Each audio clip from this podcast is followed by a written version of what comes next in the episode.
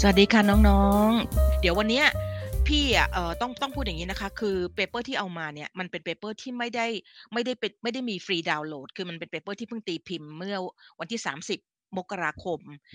2566 นี่เองใช่ไหมครับเพราะฉะนั้นเนี่ยปกตินิตยสารเออวารสาร Nature เนี่ยเขาจะให้ดาวน์โหลดฟรีได้ แต่รอบเนี้ยไม่ให้เราดาวน์โหลดฟรี ถ้าจะซื้อต้อง 35 เหรียญนะคะพี่ก็อืมจะซื้อดีไหม ปรากฏว่าเอ่อไปเจอเอ่อพี่ตาม Twitter ก็ นักวิจัยก็คือตาม Kevin Hall นั่นแหละ แล้วพี่ก็ไปดูก็ปรากฏว่ามันให้เอ่อในในในทวิตเตอร์ของ Kevin Hall เนี่ยมันให้อ่านฟรีได้นะคะพี่ก็เลยแบบอ่านฟรีไปอ่านไปรอบนึงก็นั่งทำเรียบร้อย ปรากฏว่าพอรอบที่2นี่พี่ไม่รู้เกิดอะไรขึ้น พี่จะเข้าไปอ่านฟรีใหม่มันไม่ได้ละ มันไม่ให้เราอ่านฟรีละก็โอเคไม่เป็นไร แต่ว่าพี่ก็ทำมาแล้วล่ะนะคะเอาประเด็นสำคัญสำคัญ แต่ว่าเรื่องที่น่าสนใจที่จะคุยวันนี้นะคะ อีกเรื่องหนึ่งที่พี่ปุ๋มว่ามันน่าสนใจมากเลยเนี่ย เอาละค่ะ เห็นไหมคะว่าพี่ปุ๋มมีแทรกและนะคะคือว่ามันเป็นวิดีโอซีรีส์สรุปสรุปงานวิจัยครั้งที่ 19 ของพี่นะคะ มันเป็นงานวิจัยที่ชื่อมันไม่ไม่ได้ตรงตัวนี้หรอกแต่พี่ปุ๋มเอาเอาอะไรนะเอาไฮไลท์สำคัญของมันมา เพราะว่าถ้าเอาชื่องานวิจัยใส่ไปเนี่ยน้องจะรู้น้องๆจะรู้กันทีทันทีเลยว่าไอ้สามปัจจัยสำคัญในมื้ออาหาร ที่ทำให้เรามีโอกาสกินเกินนะกินเกินโดยที่เราไม่รู้ตัวเนี่ยมันมีอะไรบ้าง แต่ว่าพี่ปุ๋มพ่วงนะคะ The Calculus of Calorie มาอีกมาอีกอันหนึ่งนะพี่ปุ๋มว่ามันสุดยอดมาก มันเป็นเลคเชอร์ของของเควินฮอลนะคะคือจริงๆ พี่ปุ๋มอะเคยฟังเลคเชอร์เนี้ยของเควินฮอลใน YouTube มาแล้วก็ Amazing มากเลย แต่ว่าครั้งเนี้ยปรากฏว่าเขารีวิวใหม่คือเขา revise ให้มันเป็น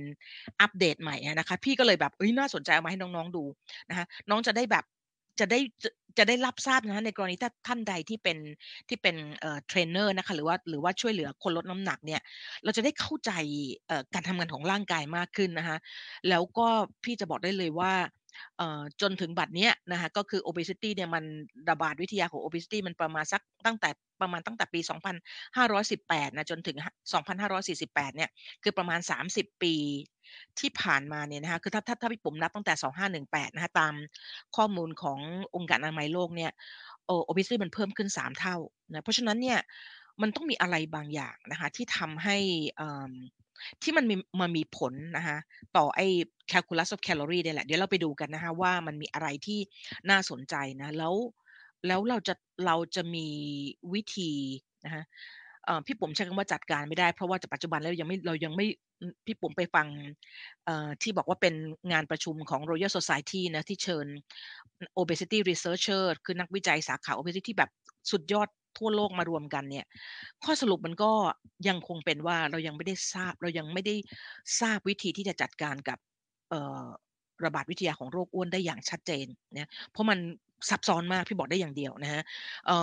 ความหวังใหม่ที่มันจะมีเนี่ยคือพี่ผมคิดว่า obesity มันต้องมันตั้งแต่ปี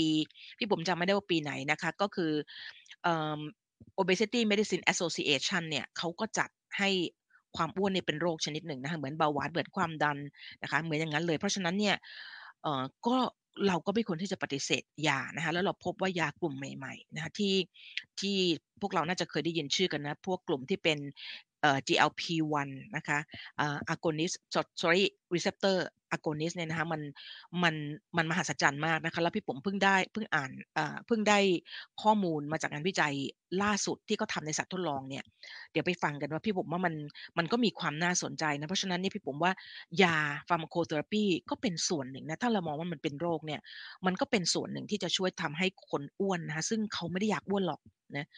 เอ่อเรามักจะกล่าวโทษคนอ้วนว่าไม่มีไม่มีวินัย หรือว่ากล่าวโทษคนอ้วนว่าเขาเอ่ออะไรล่ะตะกะนะคะหรือว่าควบคุมตัวเองไม่ได้เนี่ยแล้วซึ่งมันไม่ได้เป็นอย่างนั้นเลยนะคะ คนอ้วนทุกคนเขาไม่อยากอ้วนนะแต่เขาก็ต่อสู้กับดีมอน หรือปีศาจร้ายที่อยู่ในตัวเขานะคะแบบนั้น ดังนั้นเนี่ยถ้าเราเข้าใจว่าร่างกายมันจัดการกับระบบไอ้ energy balance ของร่างกายเนี่ย มันทำงานยังไงเนี่ย พี่ผมว่าเราจะเราจะดูแลคนอ้วนเนี่ยแบบ เข้าใจเขามากขึ้น แล้วช่วยเหลือเขานะคะเป็น supportive หรือเป็นเป็นแรงสนับสนุนทางใจเขานะคะเดี๋ยวเราจะมาดูกันว่า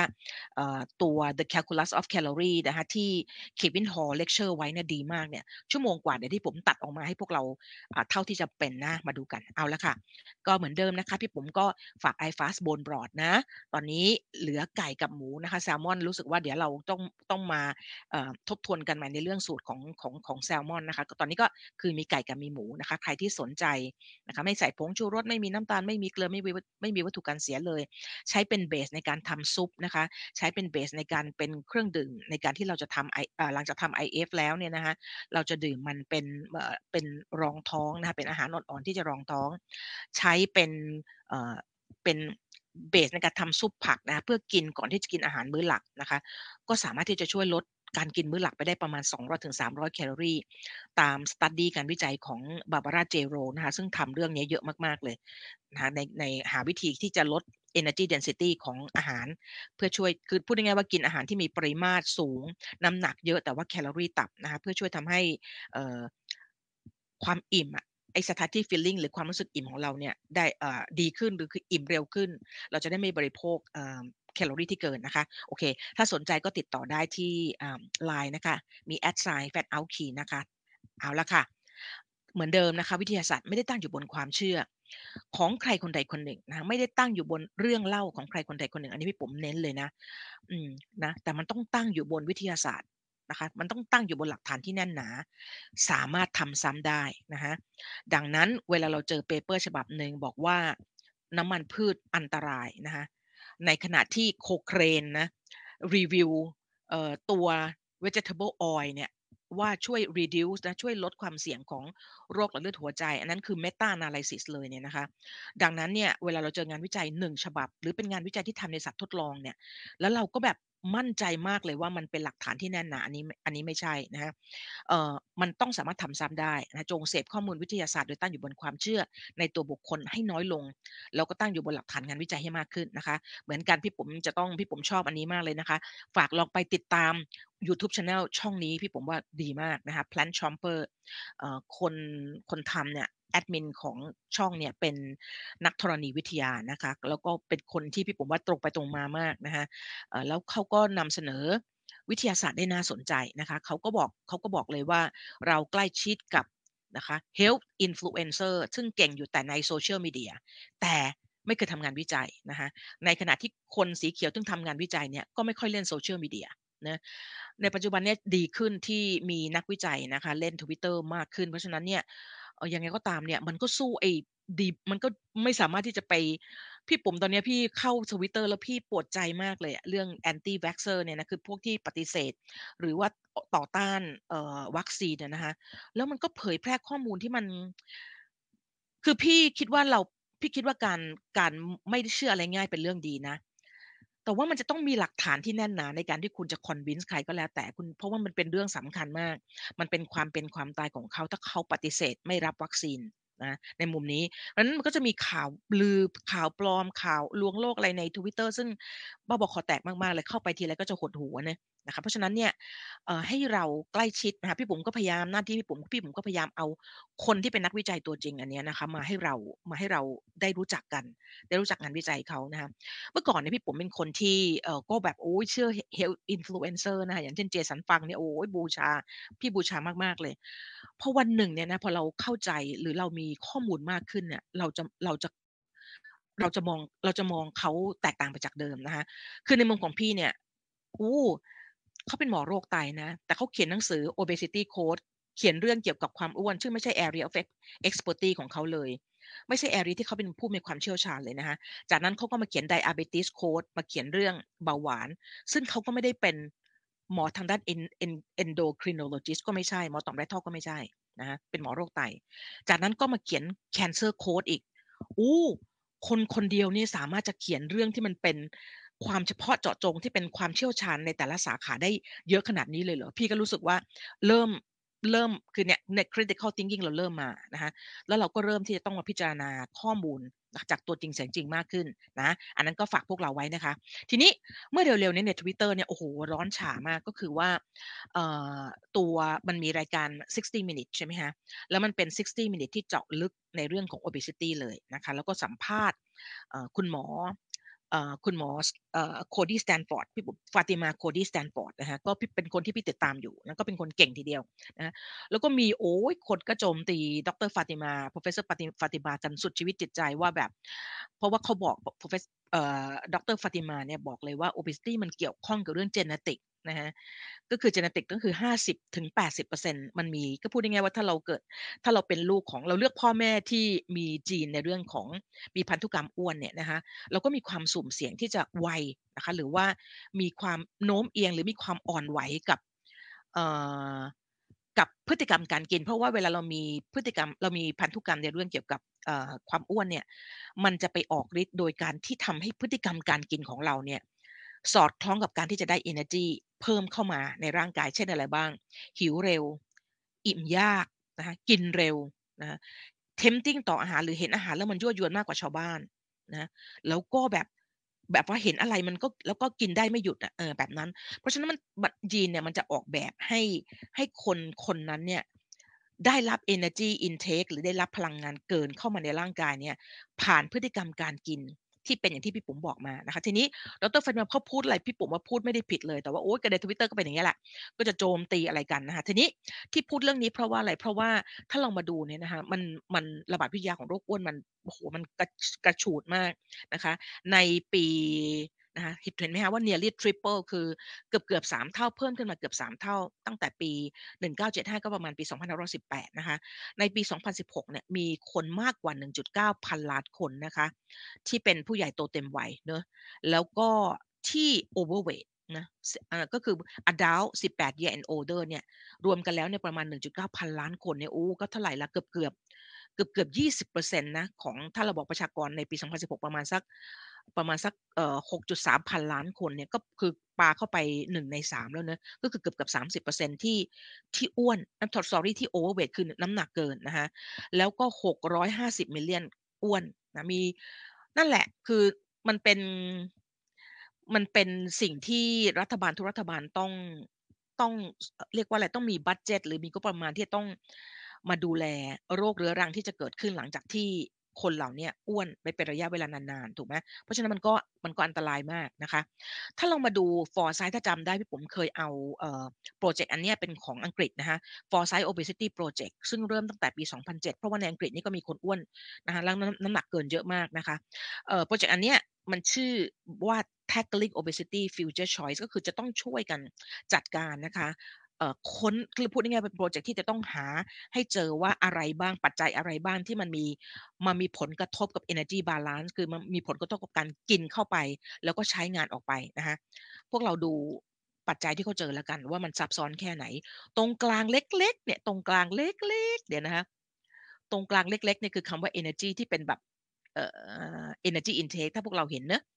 ก็คือตรงกลางเล็กๆสีแดง ๆ เล็ก ๆ เนี่ยเคอร์เซอร์พี่ปุ๋มมันก็ไม่ทำงานอีกแล้ว นะคะโอเคเนะเล็กๆเนี่ยเป็น energy energy balance อะแต่ที่เหลือข้างที่แบบเป็นความสับสนวุ่นวายไปหมดเนี่ยก็คือความซับซ้อนของระบบต่างๆในร่างกายที่มันส่งผลต่อ ไม่ว่าจะเป็นภายในหรือภายนอกร่างกายนะที่มันส่งผลกระทบต่อ energy balance นะก็คือส่งผลกระทบต่อการต่อการกินเข้าของเรา แล้วก็การใช้ energy ออกไปนะฮะถ้าเราจะมาแยกประเภทกลุ่มให้มันชัดเจนมากขึ้นเราก็จะพบว่านี่คือปัจจัยที่มีผลกระทบต่อ energy balance หมดเลย ไม่ว่าจะเป็นปัจจัยทางด้านชีววิทยา biology นะฮะปัจจัยในตัวบุคคล individual activity activity environment นะคะแล้วก็สภาวะจิตใจของคนแต่ละคนเนะปัจจัยที่มีผลส่งส่งผลกระทบต่อทางสังคมกับเขาหลายๆอย่างที่มีผลกระทบนะคะเพราะฉะนั้นมันเป็นความอ้วนมันเป็นเรื่องที่ซับซ้อนมากพี่บอกได้เลย เพราะฉะนั้นถ้าเราเป็น personal trainer เนี่ยฮะพี่ขอร้องอย่างเดียว อย่าไปกล่าวโทษคนอ้วนเนะว่าเขาไม่มีแรงใจ เขาไม่สู้ หรือว่าเขาแบบออกกำลังกายไม่มากพอนะยับยั้งหยุดกินให้น้อยลงไม่มากพอ นะเดี๋ยวเราจะมาดู calculus of เอ่อ calorie ที่ที่เควินฮอพูดไว้แล้วเราจะเริ่ม get ภาพเลยนะคะว่าโลกของคนที่เขาที่เขาเอ่อที่เขาอ้วนได้ง่ายเนี่ยนะเขามีอะไรที่แตกต่างจากคนที่อ้วนได้ยากบ้างนะคะโอเคนะ paper วันนี้ที่พี่ปุ๋มจะคุยให้ฟังเนี่ยนะที่บอกแล้วไม่ได้เอาชื่อ paper มาให้พวกเรา ดูนะเพราะว่าถ้าพวกเราเห็นชื่อ paper มันพวกเราก็จะรู้ทันทีเลยว่าปัจจัย 3 ประการนะคะที่ส่งผลให้เรา positively influence นะคะก็คือชื่อเปเปอร์มันชื่อ at libitum นะคะ meal energy intake is positively influenced นะคะ by energy density eating rate and hyperpalatable food across four dietary pattern เดี๋ยวเขาจะเช็คเขาจะเทส มื้ออาหาร4แบบนะคะแล้วในแล้วเขาก็จะเก็บข้อมูลดูซิว่ามีปัจจัยอะไรบ้าง ที่โดดเด่นนะคะในการที่จะทำให้เราเนี่ยกินเกินนะส่งเสริมให้เรากินเกินเห็นไหม ad libitum แปลว่าเขาจะให้คุณในในในในงานในงานวิจัยอันเนี้ยเขาจะให้เรากินได้โดยไม่ยั้งอะหมายถึงว่าเขาไม่ได้ห้ามว่าจะต้องให้เรากินเท่าไหร่ คุณอยากกินเท่าไรคุณกินเลยก็คือคำว่า ad libitum นะคะก็คือคุณพอใจจะกินเท่าไรเมื่อเรา assign ให้คุณกินอาหารแบบนี้นะคะเอ่อการศึกษาอันนี้มันเป็นการศึกษาที่ต้องพูดว่าข้อมูลที่ได้มาเนี่ยมันได้มาจากข้อมูลที่เป็นงานวิจัย 2 งานวิจัยนะที่เป็นเขาเรียกว่าเป็น metabolic ward นะคะเอ่อ study ก็คือเป็นงานวิจัยที่เอา เอาผู้ร่วมงานวิจัยเนี่ยเข้าไปนอนค้างอยู่ในวอร์ดตามระยะเวลาสมมติ 2 เดือนก็อยู่ 2 เดือนเลย เพราะฉะนั้น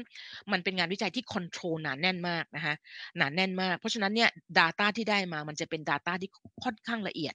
แล้วก็เป็น objective คือวัดชัดเจนนะคะไม่ได้มีการที่จะให้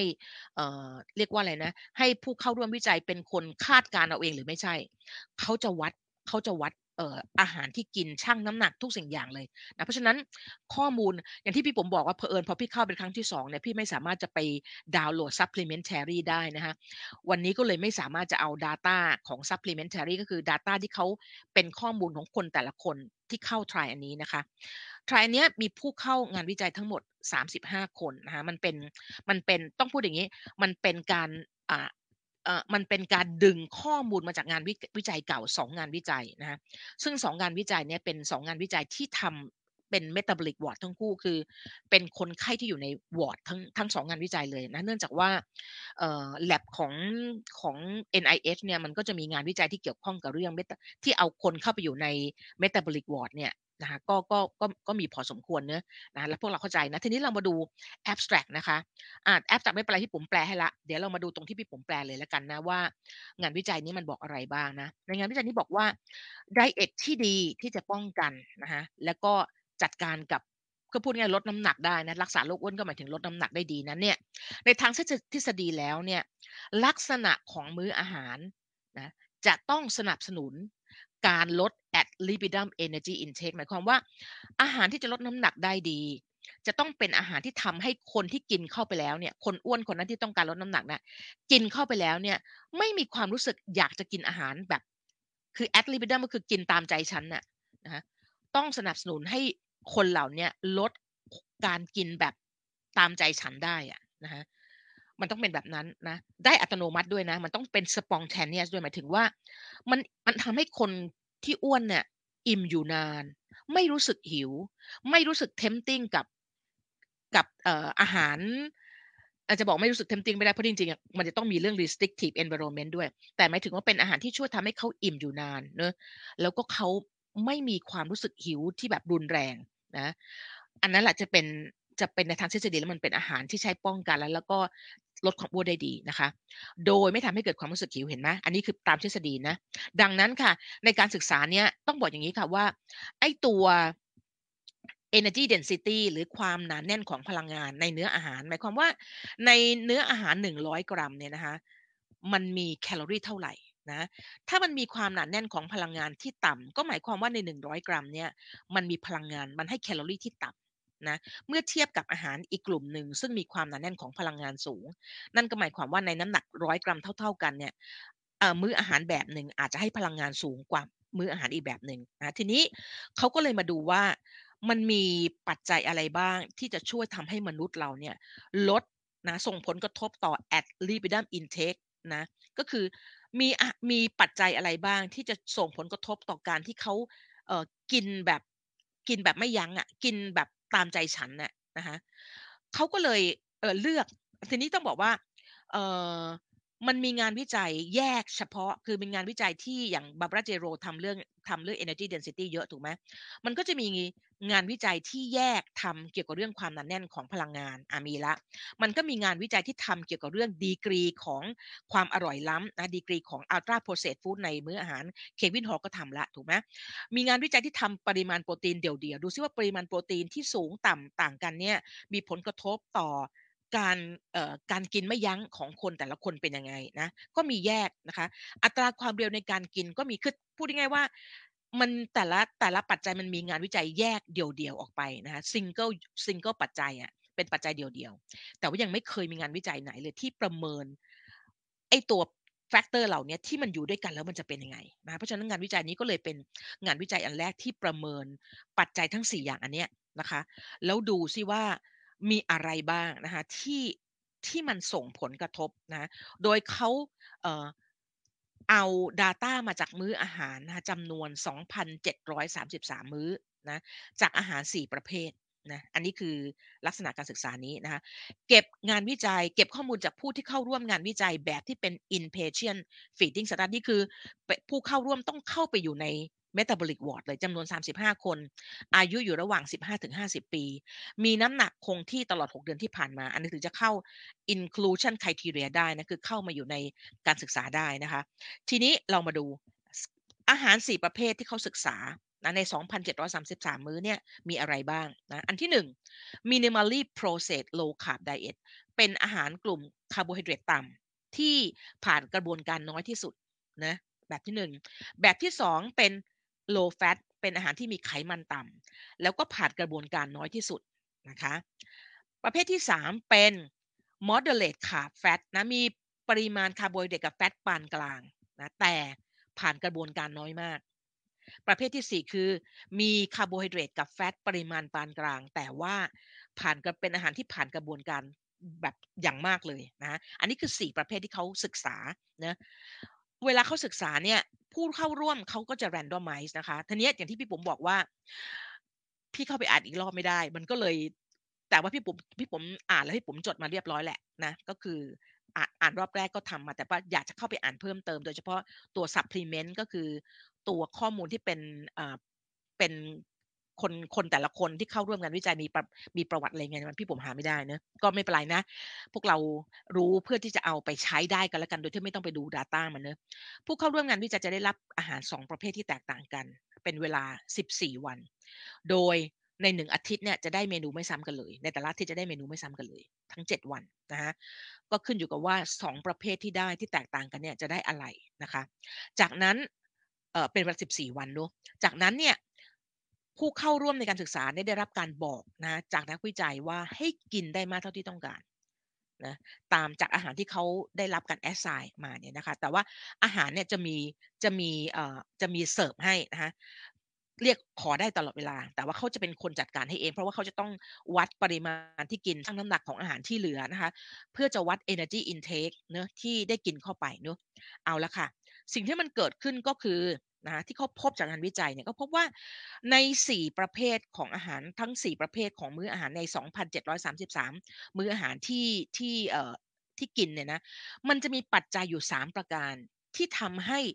กินเพิ่มได้ ไม่ว่าคุณจะกินอาหารสิเพศนี้อะไรก็ตามมัน consistently มากมันมัน มันเขาเรียก consistent แบบว่าสม่ำเสมอมากเลยว่า ถ้ามี 3 ปัจจัยอันนี้อยู่ในมื้ออาหารเมื่อไหร่ แล้วก็ไม่ว่าเราจะกินอาหารที่เป็น minimally processed low carb minimally processed low low fat เอ่อ moderate carb moderate fat แล้วก็แบบผ่านก็ไอ้สี่ประเภทเนี้ยไม่ว่าคุณจะกินอาหารประเภทไหนก็แล้วแต่ แต่ถ้ามีปัจจัย 3 อย่างนี้อยู่เมื่อไหร่นะฮะมันมีโอกาสให้เรากินเกินหรือกินเพิ่มขึ้นโดยที่เราไม่รู้ตัว ad libitum อะเรากินแบบตามความอยากของเราเนี่ย ปัจจัยที่ว่านี่คือ ความหนาแน่นของพลังงานนะบาบาราเจโรทำเรื่องนี้เยอะมากนะโปรเฟสเซอร์บาบาราเจโรทำเรื่องนี้เยอะมากก็คือ energy density นะคะเราพบว่าถ้าเราถ้าเรากินอาหารที่มีความหนาแน่นของพลังงานต่ำก็คือเนื้ออาหารมีน้ำหนักสูง แต่ว่ามีพลังงานอยู่ในน้ำหนักที่สูงนั้นนะมีพลังงานอยู่ต่ำ นะคะมันก็จะขึ้นอยู่มันก็จะเป็นอาหารกลุ่มที่เป็น starchy vegetable ใช่ไหมเป็นผักใบถูกไหมเป็นอาหารที่มีน้ำอยู่ในเนื้ออาหารเยอะๆนะคะเป็นโปรตีนสูงนะแต่พี่ผมเคยทำงะเคยทำไลฟ์เกี่ยวกับเรื่อง satiety index นะแต่ชดีความอิ่มไปละนะเข้าไปใน YouTube Channel พี่ผมนะคะ Fat Out Key Health Span เนี่ยแล้วก็ไปไล่ๆดูมันจะมี อันที่เป็น satiety index นะเป็นงานวิจัยของ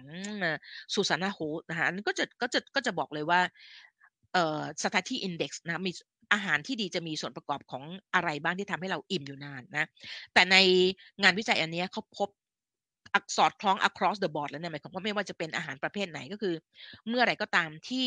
มีความหนาแน่นของพลังงานในอาหารสูง มันจะมีแนวโน้มให้เรา กินเพิ่มขึ้นนะอันที่สองคือ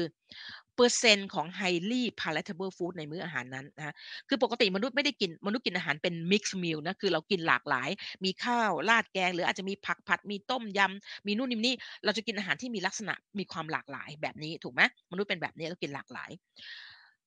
ถ้าในมื้ออาหารเนี่ยมันมีเปอร์เซ็นต์ของอาหารที่มีลักษณะเป็น highly palatable food ในปริมาณสูงมากกว่าอาหารประเภทอาหารประเภทอื่นเมื่อไหร่เนี่ยนะคะ มันจะเป็นปัจจัยหนึ่งเลยที่ทำให้เรามีโอกาสที่จะกินเพิ่มขึ้นนะอันที่สามไม่น่าเชื่อนะ อันนี้ผมเคยทำงานเคย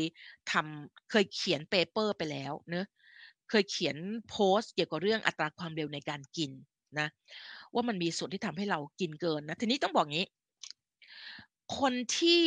ไม่ได้มี genetic นะคะอย่างที่บอกแล้ว genetic เนี่ยถ้าเขามีพันธุกรรมอ้วนเนี่ยนะคะไอ้พวก SNP gene นะคือมันไอ้ monogenic พันธุกรรมที่มีลักษณะเป็น monogenic เนี่ยมัน rare มัน rare case นะ อย่างเช่นเกิดมาเนี่ยไม่มีไม่มีไม่มีมีมีมีปริมาณเซลล์ไขมันน้อยอย่างเงี้ยนะมันไม่มีที่เก็บไขมันเนี่ยอย่างพวกเนี้ยมันเป็น มันเพราะฉะนั้นไขมันมันจะ spill over ไปที่อื่นเยอะมากมันอ้วนง่ายมาก เพราะว่ากินไขมันเข้าไปแล้วมันไม่รู้จะมีที่เก็บมันไม่มีที่เก็บอะ่ะมันก็จะต้องไปเก็บตามที่ต่างๆนะคะไอ้ไอ้ลักษณะที่เป็นพันธุกรรมอ้วนแบบนี้มีน้อยมากๆ มีน้อยมากๆ แต่ไอ้ที่เราเห็นอยู่ทุกวันนี้ที่คนอ้วนอยู่ทุกวันนี้มันมีลักษณะเป็น polygenic ก็คือเป็นกลุ่มที่เขาเรียกว่าเป็นเป็น SNP gene นะเนอะเป็นความผันแปรของยีนบางตำแหน่งนะทีเนี้ยในไอ้ตัว GWA study นะที่เป็น genome study genome wide เอ่อเอ่อ associated study เนี่ยเขาก็จะพบว่าในปีล่าสุดที่พี่ปุ๋มอ่านนะก็คือเขาเจอว่าในมนุษย์เราเนี่ยแหละมันมี loci หรือมีตำแหน่งพี่ปุ๋มจำได้เท่าไหร่พันกว่าตำแหน่งมั้งนะฮะเพราะฉะนั้นเนี่ยมันก็ขึ้นอยู่ว่าคนคนนั้นเนี่ยในบรรดา พันกว่าตำแหน่งของไอ้โลคายที่มันเป็นจุดที่ทำให้ส่งเสริมพฤติกรรมการกิน อย่างที่บอกในอัตราความเร็วในการกินเนี่ยก็จะเป็นส่วนหนึ่งนะคะของพฤติกรรมการกินที่ทำให้เขามีโอกาสที่จะอ้วนได้เนี่ยนะคะพอยิ่งมีอัตราการเร็วเราสังเกตเราจะถ้าเราสังเกตคนที่มาให้เราลดน้ำหนักเนี่ยถ้าเราดูพฤติกรรมการกินเขาเราจะพอได้ เช่น สั่งอาหารเยอะมากเนอะคือหู กินคนเดียวทำไมต้องสั่งอาหารเยอะขนาดนั้น อันนี้มันเป็น tempting เขามากเลยเขาห้ามตัวเองไม่ได้ว่าอุ๊ยอันนี้ก็ต้องสั่งสิอันนี้ก็ต้องสั่ง อันนี้ก็ต้องสั่งนะสองสังเกตความเร็วในการกินนะเขาจะกินแบบกินเร็วมากๆนะคะ เพราะฉะนั้นสามปัจจัยอันนี้นะคะ มันเป็นสามปัจจัยที่อยู่ในมื้ออาหารทั้งสิประเภทเลยที่ consistency มากนะก็คือมีความสม่ำเสมอมากๆเลยนะคะ ดังนั้นถ้าดูจากตรงนี้นะคะอันที่หนึ่งง่ายมากเลย เลือกกินอาหารที่มีความหนาแน่นของพลังงานที่ต่ำนะคะ ก็คือ เป็นอาหารที่มีมีใยอาหารสูงเนอะมีใยอาหารสูง และให้น้ำหนักต่ำก็คือพูด sorry ให้น้ำหนักเยอะแต่ว่ามีพลังงานอยู่ในน้ำหนักที่เยอะน่ะต่ำนะเขาก็จะเรียกมันว่า ลองไปดูไลฟ์ที่ชื่อกินหลอกสมองของพี่อันนั้นพี่ผมจะจะจะ จะพูดถึงงานวิจัยของบาบราเจโรเยอะนะคะอันที่สองนะหลีกเลี่ยง อันนี้ยากเพราะว่าอันนี้ยากเดี๋ยวจะบอกว่ายากเพราะอะไรเพราะว่าเราอยู่ในสิ่งแวดล้อมทางอาหาร ที่มันบอมบาดเราด้วยอาหารที่มันเป็น highly palatable food หมดเลยนะคะหากินง่ายมากราคาถูกนะคะเดินไปสองสามก้าวก็ถึงแล้วไม่ต้องเดินกดกดปุ่มไม่กี่ปุ่มก็ได้อาหารแล้วนะะอันที่ 3 คือความเร็วในการกิน อันนี้ก็จะช่วยได้ด้วยการที่มีสมาธิในการกินนะคะ ถ้ามันเป็นอาหารที่เป็นธรรมชาตินะที่ต้องเคี้ยว มันก็จะช่วยเราให้กินเร็วไม่ได้เพราะนั้นอาหารที่เป็น highly palatable food เนี่ยเข้าไปในปากมันแทบจะละลายเลยอะแทบจะไม่ต้องเคี้ยวอะคือมันละลายเร็วมากนะ เพราะฉะนั้นมันจะได้มันจะได้เอ่อมันจะทำให้เรากินเร็วนะฮะ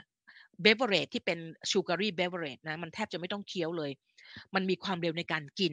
ได้สูงมากนะเพราะฉะนั้นอาหารกลุ่มนี้แหละค่ะถ้าอาหารที่มีมื้ออาหารที่มีปัจจัยแบบเนี้ยอยู่ด้วยกันยิ่งอยู่ร่วมด้วยกันเนี่ยโอ้โหยิ่งแบบ ยิ่งแบบชัดเจนเลยนะคะมันมีงานวิจัยแยกก็แย่อยู่แล้วนะพอมันมาอยู่ด้วยกันเนี่ยมันยิ่งแบบแย่ใหญ่เลยนะคะ อันนี้ก็คือสิ่งที่พี่ปุ๋มว่ามันเป็นงานวิจัยแรกที่เควินฮอบอกว่ามันเป็นงานวิจัยแรกที่ศึกษาปัจจัยทั้ง 3 อย่างอยู่ด้วยกันนะที่มันอยู่ในมื้ออาหารเดียวกันนะสิ่งที่น่าแปลกใจก็คือว่าไฮโปรตีนนะเรารู้ดีว่าเรากินถ้าเรากินโปรตีนสูงใช่ไหม ขอโทษค่ะเนี่ยมันยังคงหลงเหลืออยู่เนี่ยไอ้เรื่องการไอของพี่เออเราพบว่าไอ้ตัว high protein intake เนี่ยนะคะ คือปกติเรารู้ดีว่าถ้าเรากินอาหารที่มีโปรตีนค่อนข้างสูงเนี่ยมันจะช่วยทำให้ให้เราอิ่มใช่ไหมเพราะว่าโปรตีนมันจะ ผ่านนะ the more ที่มันผ่านเข้าไปอยู่ลำไส้เล็กตอนท้ายๆได้มากเท่าไหร่ มันจะไปกระตุ้นฮอร์โมนอิ่มนะ พวกกลุ่มไอ้เปปไทด์ทั้งหลายอะกลุ่มที่เป็นกลุ่มเปปไทด์ฮอร์โมนทั้งหลายเนี่ยนะคะ ให้ออกมาใช่ไหมแล้วก็ทำให้เรารู้สึกอิ่มนะแต่ว่าพี่ก็ไม่รู้ว่า อันนี้เราก็ต้องเราก็ต้องเคารพข้อมูลจากงานวิจัยอะนะก็คือ high protein intake correlate with increased energy density เพราะฉะนั้นนะคะบอกแล้ว 3 อย่างเนอะ แต่ว่าเราไม่รู้ว่าทำไม high protein intake เนี่ย มัน correlate with increased energy intake only เฉพาะนะคะจากในงานวิจัยนี้นะ เฉพาะใน unpro unprocessed กับ ultra processed diet นะคะที่มีคาร์โบไฮเดรตกับแฟตปานกลางก็คือ อาหารประเภทที่3กับที่4เออ อันนี้ อันนี้พี่ผมตอบไม่ได้เหมือนกัน มันเป็น มันเป็นข้อมูลจากงานวิจัยอะเนอะมันเป็นข้อมูลจากงานวิจัยที่ที่มันออกมาแบบนี้นะคะ แต่ว่า3อันแรกเนี่ยนะคะ เจออยู่ในทั้งทั้ง4มื้ออาหารเลย ปัจจัยทั้ง3อันแต่ว่า high protein ไม่เจอ high protein จะเจอเฉพาะนะคะ increase energy intake เฉพาะกลุ่มที่มีคาร์โบไฮเดรตเลเวลปานกลางนะโอเค เพราะฉะนั้นไม่รู้นะว่าทำไมโปรตีนมันมันน่าจะ ในมุมพี่ปุ๋มพี่ปุ๋มก็รู้สึกมันน่าจะอยู่ทั้ง4อัน มันน่าจะอยู่ทั้ง4ประเภทของอาหาร แต่มันก็มันก็มันก็ไม่ได้มีผลที่จะส่งเสริม energy intake ให้เพิ่มขึ้นนะกับ across the board ไม่ มันเฉพาะไดเอทประเภทที่ 3 กับที่ 4 เท่านั้นคือไดเอทที่มีลักษณะเป็น unprocessed กับ ultra processed diet นั่นแหละค่ะ3อัน across the board เลยนะ ก็คือก็คือตัวอะไรนะ ตัว ความหนาแน่นพลังงานเปอร์เซ็นต์ highly palatable food ในมื้ออาหาร แล้วก็อัตราความเร็วในการกินนะฮะแต่ว่าตัวโปรตีนเนี่ยตัวโปรตีนสูงเนี่ยมีไม่ได้มีผลในการเพิ่ม energy intake ในอาหารทั้ง 4 ประเภท จะเพิ่มเฉพาะอาหารประเภทที่ 3 กับประเภทที่4เนอะโอเค เอาละค่ะ ทีนี้ข้อจำกัดแน่นอนมันพอมันเป็นลักษณะที่เป็น metabolic ward เนะก็คือเป็นข้อมูลที่ได้มาจากงานวิจัยที่เข้าไปทำในวอร์ดเลยเนี่ยนะคะมันเรียกว่าเราเรียกมันว่ามันเป็นคือเควินฮอลบอกว่าอันนี้มันเป็น second analysis secondary analysis หมายความว่ามันไม่ได้เป็น ทรายที่แยกต่างหากมาทำมันเป็นทรายที่ไปเก็บข้อมูลจากทรายเก่า2ทรายนะเราจะเรียกมันว่าเป็นเป็น secondary analysis ซึ่งจริงๆก็มีประโยชน์แหละนะ data พวกนี้มันมีประโยชน์หมดแหละ ที่เขาจะเอามาทำ secondary analysis ได้ทีนี้พอมันเป็น secondary analysis นะคะมันก็จะมีข้อเสีย ข้อเสียของมันก็คือ1นะคะมันมันยากที่จะทำนายผลใน free living เพราะว่ามันเป็น inpatient feeding trial นะ มันมันมันจัดการตัวแปรกวนทั้งหมดเลยอะเนะแล้วก็มันเข้มงวดกับ เข้มงวดกับ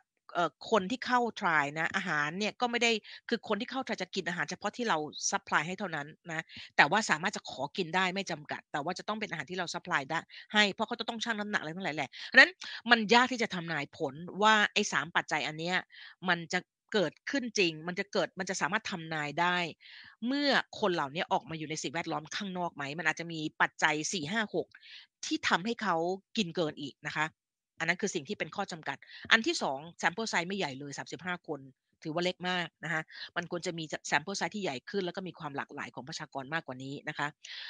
อันนี้เป็นสิ่งที่พี่ก็สั่งพี่ก็พี่ก็รู้สึกจีจ้าตั้งแต่ตอนที่ยังไม่ได้อ่านข้อจำกัดนะก็คือ มันไม่มีการพูดถึง fiber intake คือ fiber intake ไม่ได้ถูก taken into consideration นะคะก็คือเอ่อเอามันพี่เอามันเข้าไปรวมอยู่ใน เอามันเข้าไปรวมอยู่ในทั้ง 3 ปัจจัยอันเนี้ยนะ ทั้งเปอร์เซ็นต์แคลอรี่ density นะคะทั้งในแง่ของ hyperpalatable food ทั้งในเรื่องของอัตราการอัตราการกินนะเพราะฉะนั้นพอไฟเบอร์มันไม่ได้ถูกจริงๆไฟเบอร์มันเป็นตัวที่ทำให้เกิดความอิ่ม หรือมี satiety index ที่ที่เป็นเป็นส่วนประกอบหนึ่ง ที่ทำให้มีดัชนีความอิ่มสูงนะแต่พอมันไม่ถูกเอ่อ take taken into consideration เนี่ยนะคะมันก็เอ่อทำให้เป็นข้อจำกัดของงานวิจัยนี้นะคะนะว่า มันมันไอ้สามปัจจัย อันนั้นมันเป็นสามปัจจัยเด่นที่แท้จริง หรือจริง ๆ แล้วมันมันเป็นเพราะว่ามีเอ่อมีฤทธิ์ของไฟเบอร์ไปเป็นส่วนประกอบอยู่ในนั้นด้วยนะพวกเราคงเคลียร์นะอันนี้เป็นข้อจำกัดนะคะ ซึ่งก็ดีแหละนักวิจัยเขาก็จะเป็นอย่างนี้แหละอะไรที่เป็นข้อจำกัดเขาก็จะบอก ทีนี้แต่ข้อบ่งใช้จากงานวิจัยอันเนี้ยนะคะมันมันทำให้เราได้อะไรจากงานวิจัยนะสิ่งที่เราจะได้ก็คืออันที่หนึ่ง ควรจะกินอาหารที่มีความหลากหลาย เพื่อให้ได้ wide range ของ energy density ไม่ใช่ไปมุ่งเน้นกินแต่ highly palatable food แล้วก็ได้ energy ได้แบบพลังงานล้นนะในในน้ำหนักที่ต่ำก็ไม่อิ่มอีกนะฮะเอาพวกเราก็คงจะรู้ดีพี่ผมเคยพูดไปหลายครั้งแล้วว่า มนุษย์กินอาหารด้วยน้ำหนักที่ใกล้เคียงกันทุกวันนะเราเราก็อาจจะไม่ได้กิน exactly เป๊ะๆน้ำหนัก แต่ว่าหลงจ้องโดยเฉลี่ยแล้วสมองจะ calibrate ให้เรากินนะคะส่วนหนึ่งของการที่ กฎส่วนหนึ่งของการที่เราสมองจะรับรู้ว่าเราอิ่มหรือไม่อิ่มคือน้ำหนักของอาหารเนอะที่มัน stretching ที่มันไปที่มันไปสร้างแรงตึงให้กับตัวรับรู้แรงตึงในกระเพาะอาหารเราแล้วส่งสัญญาณไปบอกสมองนะฮะแต่ว่าเฉพาะแรงตึงเฉพาะน้ำหนักอย่างเดียวสมองก็ฉลาดมาก เฉพาะน้ำหนักอย่างเดียวก็ไม่ได้ จะต้องมีแคลอรี่ที่พอด้วยนะดังนั้นก็จะประกอบไปด้วยแรงตึง ปริมาณแคลอรี่ที่มีอยู่ในแรงตึงนั้นนะคะ แล้วก็ลักษณะตัว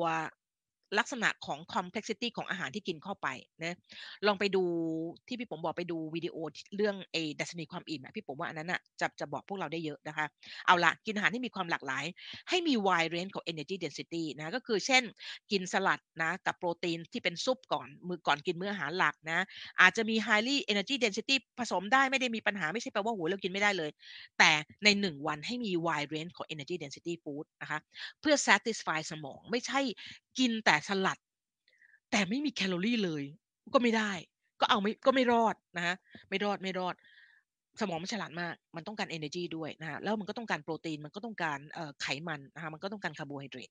ดังนั้นให้มีความหลากหลายของ energy density food นะฮะอันที่สองกินให้ช้าลง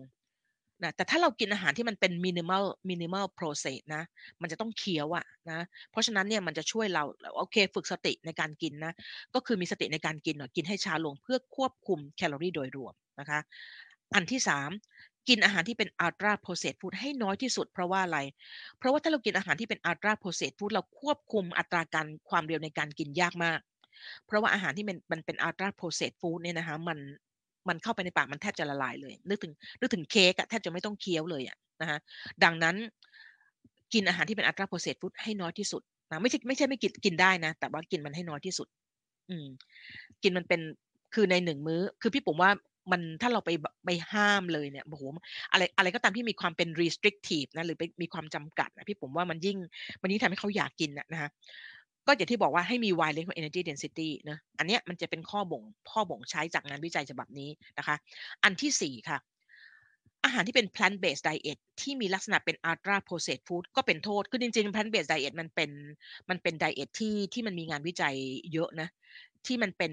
ที่เป็น plant based ที่มีลักษณะเป็น minimally processed ก็คือไม่ได้ผ่านกระบวนการเนี่ยนะคะเราพบว่ามันดีอาหารกลุ่มที่เป็นโปรตีนจากพืชนะคะถั่วนะคะพวกที่เป็นที่มีใยอาหารสูงๆนะเป็นพวกนั้นน่ะพี่ปุ๋มว่ามันมันดี แต่เมื่อไหร่ก็ตามถ้าเราถ้าไอ้ plant based อันนี้เนี่ยมันถูกเอาไปทำให้มันเป็นแปรรูปเนี่ยอันนี้ก็จะไม่ดีเหมือนกันนะคะเพราะฉะนั้น keyword มันอยู่ที่ หลีกเลี่ยงอาหารที่เป็น ultra processed food ไม่ว่าจะเป็น plant based หรือ animal based หลีกเลี่ยงให้มากที่สุดนะคะเพราะว่ามันจะมีผลทำให้เราได้แคลอรี่เกิน โดยที่เราไม่ตั้งใจนะคะพยายามนะคะถ้าจะเป็น plant based นะ plant based diet เนี่ยนะคะหมายความว่าไม่ใช่แปลว่าไม่กินไม่กินสัตว์เลยนะ หมายความว่ากินโปรตีนจากสัตว์ในปริมาณที่น้อยนะแต่กินโปรตีนที่มาจากพืชในปริมาณที่สูงนะคะเขาบอกว่าให้เป็น nutritionally balanced นะกับ well planned plant based diet นะคะให้ใกล้เคียงกับ คำแนะนำของ US Dietary Guideline นะคราวนี้ US Dietary Guideline ที่เราเรียกมันว่า Healthy Eating Index เนี่ยมันมีลักษณะแบบไหนนะคะลักษณะมันเป็นแบบนี้นะกินอาหารที่เป็นที่มีที่มีผักผลไม้นะที่กินผักผลไม้เยอะๆอะว่าง่ายๆเลยนะอันที่2ธัญพืชนะโดยเฉพาะธัญพืชที่ไม่ขัดขาวที่ไม่ผ่านกระบวนการ อันที่3นะคะถ้าจะกินอาหารถ้าจะกินพวกผลิตภัณฑ์ที่มาจากนมก็เป็น low fat นะคะ เอ้กไข่กินได้อย่างที่พี่ป๋มบอกแล้ว meta analysis ก็คือ ถ้าเราจะกินไข่นะไม่ว่าเพราะเราไม่รู้ว่าเราเป็นกลุ่มคนที่มีพันธุกรรมที่ดูดซึมคอเลสเตอรอลได้ดี หรือไม่ดีเราไม่รู้ถูกไหมเราไม่มีในเมืองไทยพี่ป๋มว่าไม่มีตัว test ไอตัว Niemann-Pick C1 like 1ไม่มีไม่น่าจะมีนะพี่พี่พี่ยังไม่เคยไม่ไม่ไม่ทราบนะ ดังนั้นเนี่ยถ้าจะ play safe เนี่ยนะคะก็คือเราก็กินไข่นะแม็ก maximum ก็คือวันไม่เกินวันละ1ฟอง ถ้าเอาตามอ่า meta analysis trial นะคะก็คือวันละ1ฟองเนาะ plant protein นะ plant protein นะพี่ป๋มว่าดีดีมากๆนะคะ แล้วก็ถ้าอาหารที่เป็นเนื้อสัตว์นะคะก็ให้กินเป็นอาหารทะเลนะคะหรือว่าเป็นเนื้อขาวอย่างเช่นเนื้อปลานะคะ แล้วก็เนื้อไก่อย่างงี้เป็นต้นนะคะ อันนี้ก็คือตัวที่เป็น healthy eating index นะคะจากงานวิจัยเอาละค่ะ ทีนี้จะมาถึงสิ่งที่พี่ปุ๋มว่า อยากจะให้อันนี้พี่ปุ๋มแบบว้าวมากๆนะ Kevin Hall เนะคือ Kevin Hall เนี่ย basic เขาเป็นเขาจบ Biophysics ใช่ไหมเขาก็เป็น PhD Biophysics เพราะฉะนั้นเนี่ยเขาก็เป็นนักฟิสิกส์แหละ แต่ว่าพอเขามาเรียน Biophysics มันก็คือเอาฟิสิกส์มาเข้าใจชีววิทยานะประมาณนั้น ทีนี้ไอ้ calculus of calorie ของเขาเนี่ยคือการ quantifying human body weight regulation เขาจะใช้คณิตศาสตร์เนี่ยเข้ามาช่วยนะคะในการลดน้ำหนัก เข้าใจกระบวนการในการลดน้ำกระบวนการในการควบคุมน้ำหนักของร่างกายนนี้น่าสนใจเนะคือแคลอรี in แคลอรี out เนี่ยพี่ปุ๋มว่าเราพูดกี่ทีก็ไม่ได้ผิดหรอกนะ แต่ว่ามันมีต้องพูดอย่างนี้ มันไม่ได้ simple แบบแคลอรี in แคลอรี out อย่างที่เราเข้าใจไหมความว่า ถ้าเรากินให้น้อยลงออกกำลังกายให้มากขึ้นนะเราก็จะน้ำหนักลดนะอันนั้นอันนั้นแน่นอนอยู่แล้ว แต่ว่ามันไม่ได้มันไม่ได้ตรงไปตรงมา เพราะมันมีปัจจัยที่ทำให้เรากิน ได้น้อยลงอะกินกินให้น้อยลงอะมันไม่ง่าย ในขณะเดียวกันมันก็มีปัจจัยที่ทำให้แคลอรี่เอาที่ใช้ออกไปเนี่ยไม่ง่ายเหมือนกัน เออประมาณนั้นนะฮะแล้ว เวลาเรามองแคลอรี่ in แคลอรี่ out เนี่ยเวลาเรามองแบบโบราณเนี่ยเราจะมองมันเป็น static คือเราจะมองมันว่า เราจะมองว่าทั้งสองอันทั้งแคลอรี่ in และแคลอรี่ out เนี่ยไม่ได้มีผลไม่ได้มีไม่ได้มีอิทธิพลต่อกันเลย มันถูกแยกส่วนออกไป ถ้าเราออกกำลังกายเยอะเท่านี้เราก็จะไม่มีทางกินเยอะขึ้น ถ้าเราถ้าเราบังคับตัวเองให้กินน้อยลงนะแล้วบังคับตัวเองให้ไปออกกำลังกายให้เยอะขึ้นเนี่ยนะคะเราก็จะน้ำหนักลด เราจะทำได้ชั่วคราวนะเพราะว่าร่างกายมันไม่ได้ถูกออกแบบมา การกินเป็นอัตโนมัติน่ะเออแล้วเราไม่ได้มันไม่ได้ถูกควบคุมโดยสมองส่วนที่เป็นจิตสำนึกอะ่ะเออจิตสำนึกมีดูมีนะส่วนเดียว นิดนึงถ้าเราไปดูในในไอตัววิธีการที่เราใช้มองในการที่จะควบคุมน้ำหนักนะฮะแต่ว่าอีปอีสองตัวนี้อีแคลอรี่ in แคลอรี่ out เนี่ยมัน dependent ต่อกันตลอดเวลาเลย หมายความว่าไง หมายความว่าถ้าตัวหนึ่งเปลี่ยนอีกตัวหนึ่งมันเปลี่ยนตามด้วย หมายความว่าไง ถ้าเรากินน้อยลงนะร่างกายจะทำให้เราใช้พลังงานออกไปน้อยลงด้วย ไม่ว่าเราจะอยากจะออกไปออกอยากไม่ว่าเราจะอยากไปออกกำลังกายเท่าไหร่มันก็จะไม่ให้เราออก อืมนะ energy constraint ของ Herman Ponzer เป็นเป็นกระบวนการหนึ่งที่ร่างกายพยายามสงวนพลังงานของเราไว้ ไม่ให้เราใช้พลังงานออกไปมาก ในเมื่อคุณกินเมื่อในเมื่อคุณกินน้อยลง ร่างกายก็จะทำให้ตัวคุณใช้พลังงานออกไปน้อยลงด้วยนะครับดังนั้นมัน มันถูกต้องโดยโดยถ้าพูดก็ไม่ได้ผิดหรอกกินให้น้อยลงใช้พลังงานให้มากขึ้นน่ะ แต่มันไม่ได้ง่ายแบบที่เราเข้าใจ เพราะว่ามันดีเพนออนกันนะถ้าเรากินเยอะก็ใช้พลังงานออกไปเยอะเหมือนกัน ถ้าเรากินน้อยก็ใช้พลังงานน้อยเหมือนกันนะฮะอีกอย่างนึงก็คือว่าคนแต่ละคนบนโลกนี้นะคะ วิธีการที่เขาเรสปอนต่อแคลอรี่ที่ได้ได้เกินเข้ามาในร่างกายเขานะ่ะไม่เหมือนกันเลย ดังนั้นนี่คือเหตุผลที่เวลาเราทำเราทำงานวิจัยเกี่ยวกับเรื่องการลดน้ำหนักเนี่ยหนึ่งร้อยคนเนี่ย จะลดน้ำหนักได้แตกต่างกันมากเลย บางคนไม่ลดเลย บางคนก็ลดเยอะมากนะคะถ้าจำได้ในงานวิจัยของของเจมส์เลวีนเนี่ยที่เขาทำเกี่ยวกับเรื่อง non exercise activity thermogenesis เยอะมากๆเลยเนี่ยนะคะ มันมีงานวิจัยหนึ่งที่พี่ปุ๋มเคยทำสรุปให้พวกเราฟังนานมาแล้วละน่าจะสองสามปีแล้วนะเออเลวินเขาต้องการจะดูว่าไอ้ตัว need หรือว่า non activity thermogen sorry non exercise activity thermogenesis เนี่ยมีผล มีส่วนช่วยในการลดน้ำหนักมากน้อยแค่ไหนนะคะเขาก็เอาคน 18 คนมานะคะ เอามาแล้วให้กินแคลอรี่เกินวันละพันแคลอรี่เท่า ๆกัน ที่ผมจำไม่ได้มันเป็น metabolic มันทำอยู่ใน metabolic ward หรือเปล่านะ แต่ว่าคนทั้ง 18 คนเนี่ยกินเกินวันละพันแคลอรี่ทั้งหมดไป 2 อาทิตย์นะคะแล้วเขาจะมีอิเล็กโทรดวัดเขาจะมีเซ็นเซอร์จับ นะจับไอ้ตัว fidgeting หรือคนอย่างพี่ปุ๋มเวลาพี่ปุ๋มนั่งอยู่พี่ปุ๋มจะต้องมือไม้ออกอะเออเขาจะดูหรือบางคนกระดิกขา หรือบางคนก็ผุดลุกผุดนั่งนะคะมันเป็นมันเป็นธรรมชาติของตัวเขาอะนะฮะเขาก็จะดู18คนเนี่ยเราจะพบว่าใน18คนเนี่ย ถึงแม้ว่าจะกินเกินบางคนเนี่ยถึงแม้ว่าเขาว่ากินเกินวันละพันแคลอรี่ทุกคนถูกไหมบางคนกินเกินวันละพันแคลอรี่เนี่ยแต่น้ำหนักตัวไม่ขึ้นเลย ราะว่าอีฝั่งแคลอรี่เอามันมีกระบวนการในคนคนนั้นเนี่ยพันธุกรรมของเขาเนี่ยมันทำให้แคลอรี่เอาอะมันมันจัดการหลงโจ้งอะเออทำให้น้ำหนักคนคนนี้คือพวกนั้นเขาก็มีมีมีพันธุกรรมที่ต้านความอ้วนของต้านความอ้วนถึงแม้ว่าเขาจะได้เขาจะได้อาหาร เขาจะได้แคลอรี่ที่เกิน1,000แคลอรี่เหมือนคนอื่นเหมือนกันนะเพราะเพราะนั้นเนี่ยพี่ถึงบอกมันซับซ้อนนะมันไม่ใช่ตรงไปตรงมาว่าเออก็เดี๋ยวถ้ากิน กินน้อยลงวันละห้าร้อยแคลอรี่ไปเจ็ดวันยูก็ลดไปได้ยูก็ลดไปได้แล้วครึ่งเอ่อหนึ่งปอนใช่ไหมมันไม่ใช่แบบนั้นนะคะอันนั้นอันเนี้ยไม่ต้องไปสนใจมันนะคือคือด้วยความที่เขาเป็น biophysics ใช่ไหมเขาก็เลยเป็นไอโมเดลของคณิตศาสตร์เนี่ยที่มันจะใช้ที่มันจะใช้ดูว่าน้ำหนักตัวณเวลาใดเวลาหนึ่งเนี่ยมันมีการเปลี่ยนแปลงไปไงไอ weight t weight t นี่แหละนะมันจะเป็นเรื่องฟิสิกส์นะ diff diff ถ้าถ้าพวกเราจำได้แคลคูลัสเนะ diff double diff d d W weight นะ ต่อเวลาเนี่ย ก็คืออัตราการเปลี่ยนแปลงของของน้ำหนักตัวเนี่ยนะคะอันนี้คือสมการล่างสุด สมการข้างล่างเนี่ยสมการที่เป็น V เอ่อ WT บรรทัดล่างสุดนะ เราไม่ต้องไปสนใจมันนะ ประเด็นที่เขาจะให้ดูคืออันนี้ ประเด็นที่จะให้ดูก็คือว่ามันมีงานวิจัยโอ้ที่มันที่มันเชื่อกันมานมนานมากๆเลยอะว่า ถ้าเราลดการกินได้วันละ 500 แคลอรี่ 7 วันนะ เราจะ เราจะลดน้ำหนักไปได้ประมาณ1ปอนด์นะ Kevin Hall บอกว่าถ้าร่างกายมันเป็นอย่างนั้นจริงเนี่ยนะคะ ถ้ามันเป็น linear หมายความว่าถ้าลด500 500แคลอรี่ต่อวันไป7วันเนี่ยน้ำหนักมันก็จะลดลงเนี่ยนะ เออเอ่อเนี่ยคือ paper ฉบับนี้ ซึ่ง paper ฉบับนี้เป็น paper ที่พี่ปุ๋มเคยพูดไปในไลฟ์ที่ว่าด้วยเรื่อง 30 ความเข้าใจผิดเกี่ยวกับเรื่อง การเรื่องความอ้วนอะที่ผมเคยทำไลฟ์ไป 3 ตอนนะมันจะมีตอนหนึ่งที่พูดถึงเรื่อง ความเข้าใจผิดข้อเนี้ยที่บอกว่าถ้าเรากินน้อยลงไป 500 แคลอรี่ต่อวันเนี่ยไป 7 วันเนี่ยเราจะลดน้ำหนักได้ 1 ปอนด์ไปเรื่อยๆ ซึ่งไม่ใช่เลยนะคะซึ่ง Kevin Hall บอกว่า very wrong มากๆ คือผิดมากๆเลย เพราะว่าอะไรถ้าเราเอาสมการอันนี้มาพลอตกราฟนะคะแปลว่าในอีกประมาณ 4 ปี คนคนนี้จะหายไปจากโลก ก็คือน้ำหนักมันจะลดไปเรื่อยๆจนกระทั่งหายไปจากโลกนี้ ซึ่งในชีวิตจริงมันไม่เป็นอย่างนั้น ถูกไหม?ในชีวิตจริงมันไม่เป็นมันไม่ได้เป็นไอเขาเรียกว่ามันว่าเป็น 3,500 แคลอรี per per pound rule เนี่ยซึ่งถูกซึ่งก็ถูกพูดกันมากันโอ้โฮแบบเนี่ยถ้าก็กินให้มันน้อยลงวันละ 500 แคลอรี7วัน คุณจะลดไปได้ 1กิโลแล้วคุณก็ทำอย่างงี้ไปเรื่อยๆน้ำหนักคุณจะลดไปเรื่อยๆมันไม่ใช่แบบนั้นมันไม่ได้เป็นแบบนี้นะ เพราะว่าอะไรเพราะทั้ง energy intake และ energy แคลอรีมันโคตร dependent ต่อกันเลย หมายความว่าถ้าเรากินน้อยลง energy energy out ก็จะลดลงเช่นกันนะคะ basal metabolic เรก็จะลดลดลงเช่นกันนะดังนั้นมันไม่ได้มันไม่ได้ง่ายอย่างที่เราคิดนะคะเพราะว่าอะไรเพราะเรามีกระบวนการ feedback นะเรามีฮอร์โมนนะแล้วฮอร์โมนตัวสำคัญนะซึ่งเป็นตัว feedback ให้ร่างกายเพิ่มการกินเข้ามา เพราะมันไม่อยากให้เราลดน้ำหนักถูกไหม?ก็คือตัว leptin นะคะ ไม่ใช่คืออย่างงี้ อินซูลินเป็นฮอร์โมนที่ทำให้เราอิ่มนะ ถ้าเราไปดูจริงๆอินซูลินที่ไป action ที่สมองเนี่ยทำให้เราอิ่มได้ซ้ำทีเนี้ยนี่คือเหตุผลที่ตอนที่พี่ปุ๋มไปฟังงานประชุมที่ Royal Society พี่ปุ๋มเข้าไปฟังออนไลน์นะมันจัดที่อังกฤษแล้วเราเข้าเข้าไปเราลงทะเบียนฟรีไปฟังนะคะที่อังกฤษเนี่ยแล้วพี่ปุ๋มก็เจอเอ่อ Jeffrey Friedman Professor Jeffrey Friedman ซึ่งเป็นคนเจอ leptin เนี่ยโอ้โฮฟาดฟาด ฟาด Professor Ludwig David Ludwig ซึ่งแกก็จะแกก็จะจะแกก็จะพยายามให้คนทั้งโลกนี่เชื่อว่า อินซูลินทำให้อ้วนอยู่นั่นแหละนะโอ้โฮแบบ Jeffrey ฟาดไม่ยั้งเลยอะ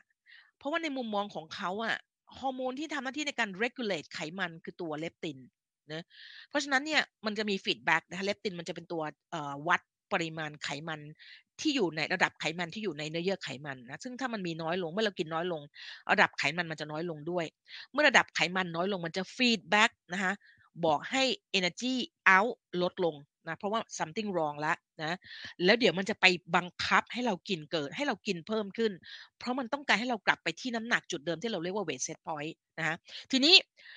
นี่ มันไม่ได้เป็นเส้นตรง มันมีลักษณะเป็น linear แบบนี้ มันมีลักษณะเป็นไม่ใช่โทษที มันเป็น non-linear มันมีลักษณะเป็นเป็นเคอร์ฟอย่างงี้หมายความว่าไง พวกเราจะเห็นว่าเมื่อถึงเวลาหนึ่งนะที่ประมาณสัก อันนี้เป็น year ถูกไหม?พวกเราจะเห็นว่าประมาณถ้าเราลดน้ำหนักเมื่อไหร่เนี่ยนะ มันจะมี plateau ที่เราจะเรียกว่ามันมันหยุดแล้วน้ำหนักมันไม่ไปต่อแล้วเนี่ยอยู่ที่ประมาณนะปกติเนี่ยถ้าถ้า Kevin Hall เขาพูดในใน study เนี่ยเขาบอกที่1ปี เราจะเริ่มเจอว่ามันจะมันจะหยุดล้ว คือมันจะหยุดลดน้ำหนักมันลดต่อไม่ได้แล้ว ถึงแม้ว่าเราจะกินน้อยลง เราคิดว่าเรากินน้อยลงเหมือนเดิมนะแต่น้ำหนักมันไม่ไปต่อแล้วนะอันนี้น่าสนใจตรงไหนดีพี่ผมจะให้ดูว่า สิ่งที่เราต่อสู้มันต่อสู้กับอะไรนะแล้วเราจะช่วยการต่อสู้นั้นให้มันดีขึ้นได้ยังไงนะเขาบอกว่าในอดีตเนี่ยนะคะ ในก่อนปี 2005 เนี่ยนะคะงานวิจัยที่เกี่ยวกับเรื่อง nutrition เรื่องความอ้วนเนี่ยมันมันมันค่อนข้างไม่ เขาเรียกเขาใช้คำว่าไม่ไม่ดีแล้วกัน เพราะว่าอะไรเพราะว่าเวลาเราวัด energy intake คือเวลาเราวัดว่าคนที่เข้างานวิจัยเนี่ยกินอาหารไปเท่าไหร่ ถ้ามันเป็นงานวิจัยใน free living หมายถึงว่าไม่ได้เข้าไปอยู่ใน metabolic ward นะ เพราะว่าถ้าเข้าไปอยู่ใน metabolic ward มันก็แพงมากใช่ไหมถ้าเกิดเป็น free living เนี่ยก็คือบอกบอกบอกผู้เข้าร่วมงานวิจัยแล้วเขาให้เขากินเองแล้วก็ให้ให้เขาจด ให้เขาจด record เนี่ย เราพบว่ามันจะ under เอ๊ะมันจะ under แคลอรี่อะก็คือเขาจะ report การกินน่ะต่ำกว่าความเป็นจริงนะคะแล้วมันก็มีผลทำให้ trial เนี่ย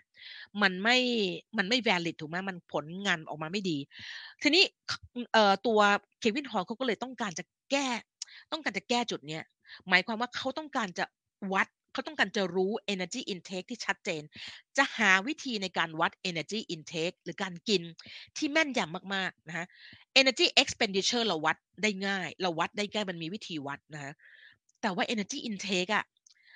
เมื่อก่อนมันพึ่งแต่มันพึ่งถ้ามันเป็น Free Living มันเป็นงานวิจัยที่ทำใน Free Living เนี่ย มันจะต้องอาศัย report นะเขาเรียกว่าเป็น food food food frequency เอ่อ record อะนะ ซึ่งมัน มัน under estimate มัน under estimate ตัวเอง คือมันประเมินการกินของตัวเองต่ำกว่าความเป็นจริง แล้วมันก็อัตโนการกินมันเป็นอัตโนมัติมากจำไม่ได้ด้วยซ้ำว่ากินอันนี้ไปนะคะแล้วก็มักจะ report ต่ำกว่าความเป็นจริง เพราะนั้นก็จะหาวิธีที่จะจัดการกับนะ energy หาวิธีในการที่จะจัดการที่จะให้ได้ข้อมูล energy intake หรือการกินเนี่ยให้แม่นยำมากขึ้นนะคะนะเห็นไหมเราต้องการรู้ว่า energy intake นะ ที่กินเข้าไปเนี่ยจะจะจะรู้อย่างแม่นยำได้ยังไงนะอันนี้สุดยอดมากนะคะไอ้ mathematical model of human metabolism เนี่ยเนื่องจากว่า Kevin Hall Lab เขาเนี่ยมันจะมีงานวิจัยมันจะมี data เยอะใช่ไหมเขาเอา data เนี่ยมาใส่นะใส่สร้างเป็นโมเดลทางคณิตศาสตร์ขึ้นมานะคะ โดยการใส่ calorie intake ก็คือ energy intake energy expenditure เข้าไป baseline demographic ต่างๆ เข้าไปนะคะเพื่อที่จะให้มันสร้างเป็นสมการขึ้นมาคืออันนี้ พวกเราลองเข้าไปเล่นได้นะ เดี๋ยวพี่ปุ๋มพี่จะเข้าไปเล่นนะแต่ Kevin Hall บอกว่ามันเป็นเวอร์ชันเก่า ที่เขาอยากจะปรับปรุงนะแต่ว่าด้วยด้วย politics ทางการเมืองเนี่ยมันก็ทำให้มันก็ยากมากที่จะเข้าไปยุ่งเกี่ยวกับไอ้สิ่งที่ทำไปเสร็จไปแล้วนะคะ อันเนี้ยมันจะทำให้เรารู้เลยว่า ถ้าเราใส่ลงไปแล้วเนี่ยนะคะ เราจะเริ่มรู้เลยว่าเราจะพาโตหรือเราจะหยุด หรือเราจะมีแนวโน้มที่เราจะหยุดคือพูดง่ายๆว่าไปต่อไม่ได้กับการลดน้ำหนักเนี่ยที่เดือนไหนเออมันจะทำให้เรารู้ได้ แล้วมันจะทำให้เราอะมีที่ผมว่ามันจะช่วยทำให้เรามีเอ่อสติในการที่เราจะจัดการกับไอ้การที่ร่างกายมันโต้ตอบได้ดีมากขึ้นนะอันนี้ลองเข้าไปทำดูนะคะเขาให้เว็บเอ่อลิงก์ของของไอ้เอ่อ mathematical model of obesity ไว้ละนะคะที่ที่ที่เราก็แค่ input weight input เข้าไปนะสองหน้านะเราก็ กดออกมามันจะบอกเราเลย มันจะบอกสิ่งที่เราต้องการจะรู้เกี่ยวกับเรื่องการลดน้ำหนักอันนี้ ทีนี้อย่างนี้สิ่งที่งานวิจัยมันมีอยู่แล้ว ซึ่งซึ่งเควินฮอลบอกว่าเรารู้อยู่แล้ว มันมีงานวิจัยในอดีตที่รู้อยู่แล้ว ก็คือเรารู้อย่างนี้ค่ะ เรารู้ว่าทุกครั้งในการที่เราลดน้ำหนักนะทุกครั้งของการลดน้ำหนักนะแรงตอบโต้ทางด้าน energy expenditure นะคืออะไรนะทุกครั้งที่เรามีการลดการกินลงนะคะ การตอบโต้ทางฝั่ง energy expenditure คือ เมื่อไหร่ก็ตามที่เราลดน้ำหนัก 1 กิโลนะร่างกายจะลด basal metabolic rate ลงไป 25 กิโลแคลอันนี้เรารู้อยู่แล้วนะเรารู้อยู่แล้วนะคะแต่ว่าเราอยากจะรู้เควินฮอลอยากจะรู้ว่าฝั่ง energy intake เนี่ยมันตอบโต้แตกต่างจาก energy expenditure หรือเปล่า เขาอยากรู้มาก เพราะถ้าเรารู้นะคะนี่คือเหตุผลที่ระบบพี่ผมบอกว่ามันฟอกมันไม่สามารถจะเอารันฟีดได้อะ I'm sorry ฟอกมันเอารันฟีเสมอคือซ่อมในมือเราเนี่ย มันเอาชนะรองเท้ากีฬาเสมอคือ เพราะว่าอะไรเพราะว่าแรงตอบโต้ทางฝั่ง energy intake คือการให้เราบังคับให้เรามีความหิวมากขึ้นทุกครั้งที่เราจะลดน้ำหนักเนี่ย มันรุนแรงกว่าฝั่งทางด้าน energy expenditure หรือการใช้พลังงานออกไปนะฮะแต่ว่าเขาอยากรู้ว่าแล้วไอ้ฝั่ง energy intake เนี่ยนะคะ มันมีแรงตอบโต้กลับเวลาเราพยายามจะลดน้ำหนักเนี่ยมันมีแรงตอบโต้กลับ เท่าไหร่นะฮะฝั่ง energy expenditure เนี่ยคือทุกครั้งที่เราพยายามจะลดน้ำหนัก 1กิโลนะฮะร่างกายจะตอบโต้ด้วยการทำให้ basal metabolic rate เราลดลง 25 แคลอรี่นะก็ลองคิดดูแล้วกันถ้าเราลดไป 10 กิโล ก็หมายความว่า basal metabolic rate เราจะลดลดลงไปประมาณ 250 แคลอรี่ ถ้าเราเอาจากสมการนี้นะ ทีนี้เขาต้องการจะรู้นะ จะทำยังไงที่จะรู้นะมันก็มีการมันดีมาก มันมีงานวิจัยของคนนี้เลย โอ้เขาว่า พี่ผมว่าพี่ผมก็ได้ความรู้เยอะมาก มันมีงานวิจัยที่เป็น gold standard นะคะ ที่จะ measure เขาเรียกว่า measure free living energy intake มีนะคะวิธีการก็คือนะคะวิธีการก็คือวัด นะ energy expenditure เพราะว่าสมการของมันคืออันนี้คือ EI energy intake เท่ากับ energy in energy expenditure บวกด้วย delta ES นี่คือ energy storage นะ ก็คือการเปลี่ยนแปลงของของของน้ำหนักตัวว่าง่ายๆหารด้วยเวลานะ อันนี้ไม่ต้องไปจำสูตรมันประเด็นคืออย่างนี้ประเด็นก็คือว่า จากสมการเนี้ยมันมันทำให้เรามันทำให้เขามีความหวังว่า มันจะช่วยคำนวณ energy intake ที่แม่นยำได้ดีกว่าการที่จะให้คนเข้าร่วมงานวิจัยเนี่ย จดมาเองว่าวันนี้กินอะไรนะเขาต้องการจะแก้ไขตรงนี้เพื่อทำให้ try เนี่ยในระยะในหลังจากปี 2005 เนี่ย try มันมีคุณภาพมากขึ้นนะทีนี้คุณ SB r a s e t et al ที่ตีพิมพ์เมื่อปี 2012 เนี่ยนะฮะก็เลยทำการคำนวณ energy intake ด้วยวิธีการเอาคนเข้าโอ้ยอันนี้กัดแพงมาก เอาคนเข้ามาอยู่ใน metabolic ward นะคะ อ๋อ sorry อยู่ใน Free Living แล้ววัด Energy Expenditure นะคะแล้วก็วัดน้ำหนักที่เปลี่ยนแปลงไป หารด้วยช่วงเวลาหมายถึงว่าในระยะเวลากี่เดือนนะเมื่อได้สมการนี้ออกมาเนี่ยมันจะคำนวณหา energy intake ได้จากสมการนี้ถูกไหมแล้วไอ้ doubly labeled water เนี่ยมันเป็นวิธีการที่เป็น gold standard มาก มีความแม่นยำพอสมควรเลยในการที่จะวัด การใช้พลังงานของคนคนนั้นในแต่ละวันออกไปนะคะเพราะฉะนั้นมันก็เลยทำให้ทำให้เราสามารถที่จะรู้ energy intake ของคนคนนั้นได้ แล้วมาเปรียบเทียบกับที่เขาเขามาบอกเขาบอกเขาจดมาบอกเราเราจะเห็นว่ามันมีความแตกต่างกันมากถูกไหมฮะดังนั้นนะคะเราใช้ doubly label water นะคะในการวัด energy expenditure แล้วใช้ DEXA ในการวัดนะคะปริมาณไขมันที่เปลี่ยนแปลงไปนะมันมันมัน objective มาก ๆ เลย จากการใช้ทั้งสองเทคนิคนะซึ่งเป็นเป็นเทคนิคที่เป็น objective มากคือแม่นยำมากเนี่ย เราจะสามารถคำนวณหา energy intake ที่แม่นยำได้ แต่ผลเสียของมันคือโคตรแพงเลย การทำ doubly label water ในในคนหนึ่งคนในแต่ละครั้งเนี่ย แพงมากๆพันเหรียญนะอืมนะ เพราะฉะนั้น กว่าจะเสร็จทรายเนี่ยโอ้โหมันจะแพงมากเลยกว่าเราจะกว่าเราจะได้กว่าเราจะรับรู้ได้ว่าคนที่เข้าทรายถ้ามี 35 คนก็ต้องเอา 1,000 เหรียญคูณ 35 เข้าไปแล้วถ้าวัดกี่ครั้งก็คูณเข้าไปอีก มันแพงมาก กว่าจะได้ energy intake เข้ามาถูกไหมทีนี้ด้วยความที่มันมีงานวิจัยอันนี้มันทำให้เควินฮอลเนี่ยเอามาต่อยอด เพราะต่อยอดยังไง วิธีต่อยอดอันนี้คือผล อันนี้คืออ่ออันนี้อีกการอีกการวิจัยหนึ่งเหมือนกันนะคะก็คือว่าทำเหมือนกันเลยคือวัดวัด ดับลี่เลเบลวอเตอร์กับเด็กซ่านะคะกี่จุด 1 2 3 5 ครั้งนะ5ครั้งในระยะเวลาทั้งหมด 104วีคนะแล้วก็เอามาคำนวณ เอามาคำนวณหา energy intake อันนี้คิดดูแล้วแพงแค่ไหน โคตรแพงเลยอะแต่ว่าแม่นยำมากนะคะแต่ว่ามันใช้ใน ในความเป็นจริงมันไม่สามารถจะไปใช้ในงานวิจัยอื่นได้ เพราะว่ามันแพงมากจนกระทั่งงานวิจัยไม่ไม่สามารถจะทำได้ มันไม่ feasible นะคะสิ่งที่เควินทำก็คือเควินเอา Data ทั้งหมดเนี่ยมาใส่ในมาใส่ใน mathematical model ของเขานะคะแล้วเอามาเปรียบเทียบกับผลลัพธ์ที่ได้จริง ๆออกมานะ แล้วเราพบว่าสีน้ำเงินเป็นผลที่ได้จากการคำนวณนะสีเทาเป็นผลที่ได้จาก try จริง ๆ นะ สิ่งที่น่าตื่นเต้นมากก็คือว่า เฮ้ยแสดงว่าโมเดลคณิตศาสตร์ที่เขาคิดขึ้นมาเนี่ย มันใกล้เคียงกับผลลัพธ์ที่ได้จากการที่เราวัดแบบ exactly นะ โดยการวัดทั้ง DEXA นะคะ วัดทั้ง doubly label water มันใกล้เคียงกันมากเลยนะ มันใกล้เคียงกันนะเห็นไหมคะมีนอยู่ที่ประมาณ 96% in confidence interval เลย มันมันใช้ได้เลยทีเดียว มันหมายความว่าไง มันก็หมายความว่านะคะ มันก็หมายความว่าเราจะเราสามารถจะใช้โมเดลทางคณิตศาสตร์ที่ Kevin Hall เขาคำเขาสร้างโมเดลคณิตศาสตร์ขึ้นมาเนี่ยในการคำนวณหา energy intake ได้นะอันนี้สุดยอดมาก เพราะเขาอยากจะรู้ว่าเขาต้องการจะ quan โอ้อันนี้สำคัญมากมันมี paper ฉบับหนึ่งที่พี่ปุ๋มมาเคยทำแล้วพี่ปุ๋มตื่นเต้นสุดๆเลยอะ่ะก็คือมันเป็น paper ที่เขาคำนวณเจอแล้วเขาคำนวณเขาควอนติฟายได้แล้วว่า เวลาเราลดน้ำหนักนะคะแรงตอบโต้ที่ร่างกายกระทำต่อเรา ผ่านการบังคับให้เราหิวมากขึ้น กับการให้เราลดการใช้พลังงานน้อยลงเนี่ย มันมีความอันไหนมันมีอิทธิพลอิทธิพลมากกว่ากันนะคะแล้วก็พบว่าเมื่อเราลดน้ำหนักนะแรงตอบโต้ทางฝั่ง energy intake จะสูงกว่า energy expenditure 3เท่านะนี่คือเหตุผลที่ทำไมเวลาเราลดน้ำหนักเราควรจะไปจัดการที่ energy intake มากกว่านะเพราะว่า energy expenditure มันตอบสนอง เวลาเราจะพยายามเปลี่ยนแปลงน้ำหนักมันตอบสนองน้อยมากอะนะทีนี้มาดูนะคะ มันมี feedback control ผ่าน2ออย่างใช่ไหมผ่านบังคับให้เรากินเพิ่มขึ้น หรือให้เราใช้พลังงานน้อยลงไปนะคะทีนี้เขาก็เลย quantify เขาต้องการจะ quantify นะนี่ทีนี้วิธีการจะ quantify จะทำยังไงนะคะเรารู้อยู่แล้วว่าในหนึ่งทุกๆหนึ่งกิโลที่เราลดน้ำหนักไปเนี่ยนะคะทุกๆหนึ่งกิโลที่เราลดน้ำหนักเนี่ยร่างกายจะตอบโต้ทางฝั่ง energy expenditure โดยการให้เรามี basal metabolic rate ลดลง 25 แคลอรี่ ต่อ 1 กิโลที่เราพยายามจะลดน้ำหนักถูกไหมทีเนี้ย เขาก็เลยต้องการจะต้องการจะหาทีนี้ถ้าเกิดเราถ้าเกิดเราจะเอาโมเดลแบบเดิมเนี่ยมาทำกับกลุ่มกลุ่ม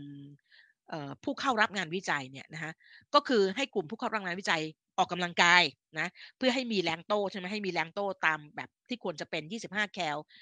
แต่ว่าคนแต่ละคนเนี่ยมี response ต่อการออกกำลังกายไม่เหมือนกัน บางคนออกกำลังกายแล้วก็ไม่กินไม่หิว ไม่อยากกินบางคนออกกำลังกายก็ยิ่งยิ่งออกกำลังกายยิ่งกินนะมันก็จะมีตัวแปรกวนเยอะนะวิธีการที่เขาบริเลียนมากๆเลยคือเขาใช้ยาเป็นตัวเรียนแบบการออกกำลังกายนะในรายละเอียดพี่ปุ๋มไม่ไม่ไม่ลงนะเขาใช้ยาที่ชื่อโซเดียมนะกลูโคสนะเอ่อ co-transporter สอง inhibitor นะเราไม่ต้องเราไม่ต้องเขาใช้ยาตัวนี้มันมีคุณสมบัติก็คือ มันเป็นยาที่ใช้ในคนไข้เบาหวานนะคะแล้วมันยับยั้ง การมันยับยั้งการดูดกลับของกลูโคสคือปกติในคนเบาหวานในกลูโคสมันจะรั่วออกมาในในในน้ำปัสสาวะถูกไหมยาตัวเนี้ยมันจะห้ามการเก็บกลับคือไอตัวซิงไอไอตัวโซเดียมกลูโคส co-transporter สองเนี่ยมันจะเป็นตัวดึง reabsorb กลูโคสกลับเข้าไปในกระแสเลือด ไม่ยอมให้ปล่อยออกมาในในน้ำปัสสาวะนะคะแต่ว่าไอตัวยาตัวนี้มันเป็น inhibitor ถูกไหมมันก็จะห้ามการ ดูดซึมกลับของกลูโคสกลับเข้าไปในกระแสเลือด ก็เลยทำให้คนไข้เบาหวานมีน้ำมีระดับน้ำตาลในเลือดลดลงนะแล้วก็น้ำหนักลดลงด้วยนะคะเพราะว่ามันกลูโคสที่ไหลออกไปมันคือ energy expenditure ที่ออกไปอะเพราะกลูโคสมี 4 แคลอรี่ถูกไหมเออนี่คือความแยบยนต์ของนักวิจัยที่เขาคิดวิธีที่จะวัดนะคะโดยที่ทำให้ สามารถที่จะเปรียบเทียบกับพาเซโบได้นะแล้วก็ตัดตัวแปรกวนออกไปเลยนะเอาเป็นว่าหลังจากงานวิจัยนี้มันสุดยอดมากงานวิจัยนี้ที่ผมชอบมากก็คือของนี่ของเอ่อพอลิดอรี่เนี่ยแหละนะคะก็พบว่าอะไรนะเอารายละเอารายละเอียดไม่เอานะ พบอย่างนี้ พบว่านะทุกครั้งที่เราทุกครั้งที่เราลดน้ำหนักนะเห็นไหมคะเส้นนี้เป็นเส้นน้ำหนักที่ตลอด 54 สัปดาห์นี่คือ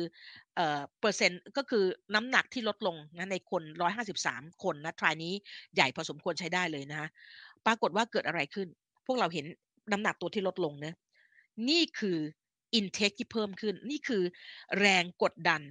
ที่ร่างกายตอบโต้จากการที่เราพยายามจะลดน้ำหนัก ก็คือทำให้เรามี appetite ทำให้เรามีความอยากอาหารเพิ่มขึ้นเพราะเราจะเห็นว่าความอยากอาหารเพิ่มขึ้นเนี่ยมันเริ่มตั้งแต่วีคที่ประมาณวีคที่6เนอะก็เริ่มเห็นละ เริ่มกินเพิ่มขึ้นแล้วโดยที่เราไม่รู้ตัว โดยที่เราคิดว่าเรายังคงกินเท่าเดิมอยู่ แต่จริงๆเราไม่ได้กินเท่าเดิมแล้วเราไม่รู้ตัว เพราะว่าบอกแล้วการกินมันเป็นอัตโนมัติมากนะเพราะฉะนั้นทุกครั้งที่เราพยายามจะลดน้ำหนัก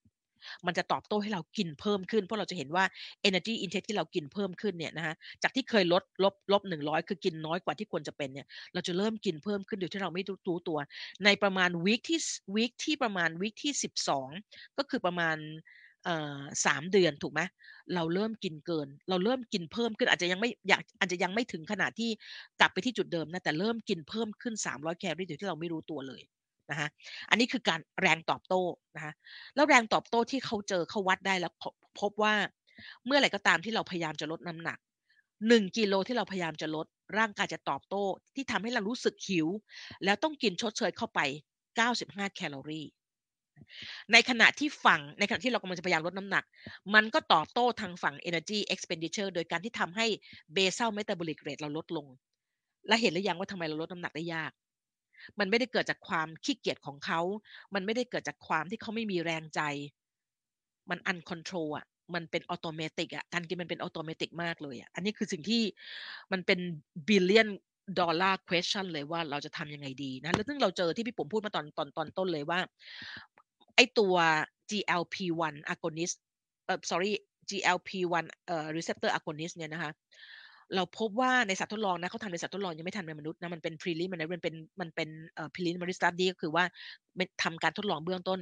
พบว่ามันลดน้ำหนักในสัตว์ทดลองได้โดยที่มันไม่เปลี่ยนแปลง basal metabolic rate ซึ่งมันมหัศจรรย์มากเลยอะ่ะมันไม่เคยมีมันไม่เคยมีไดเอทประเภทไหนที่ที่ เออเราลดการกินแล้วมันไม่ลด basal metabolic rate ไม่มี แต่ว่าเราพบว่า GLP-1 เอ่อ receptor agonist เนี่ยในสัตว์ทดลองนะ ในคนเรายังไม่ไม่รู้มันยังมันยังไม่ได้ชัดเจนในคนนะคะว่ามันจะสามารถช่วยเมนเทนไม่ทำให้เบซัลเมตคือพูดง่ายๆว่าไอ้25แคลอรี่ต่อ1กิโล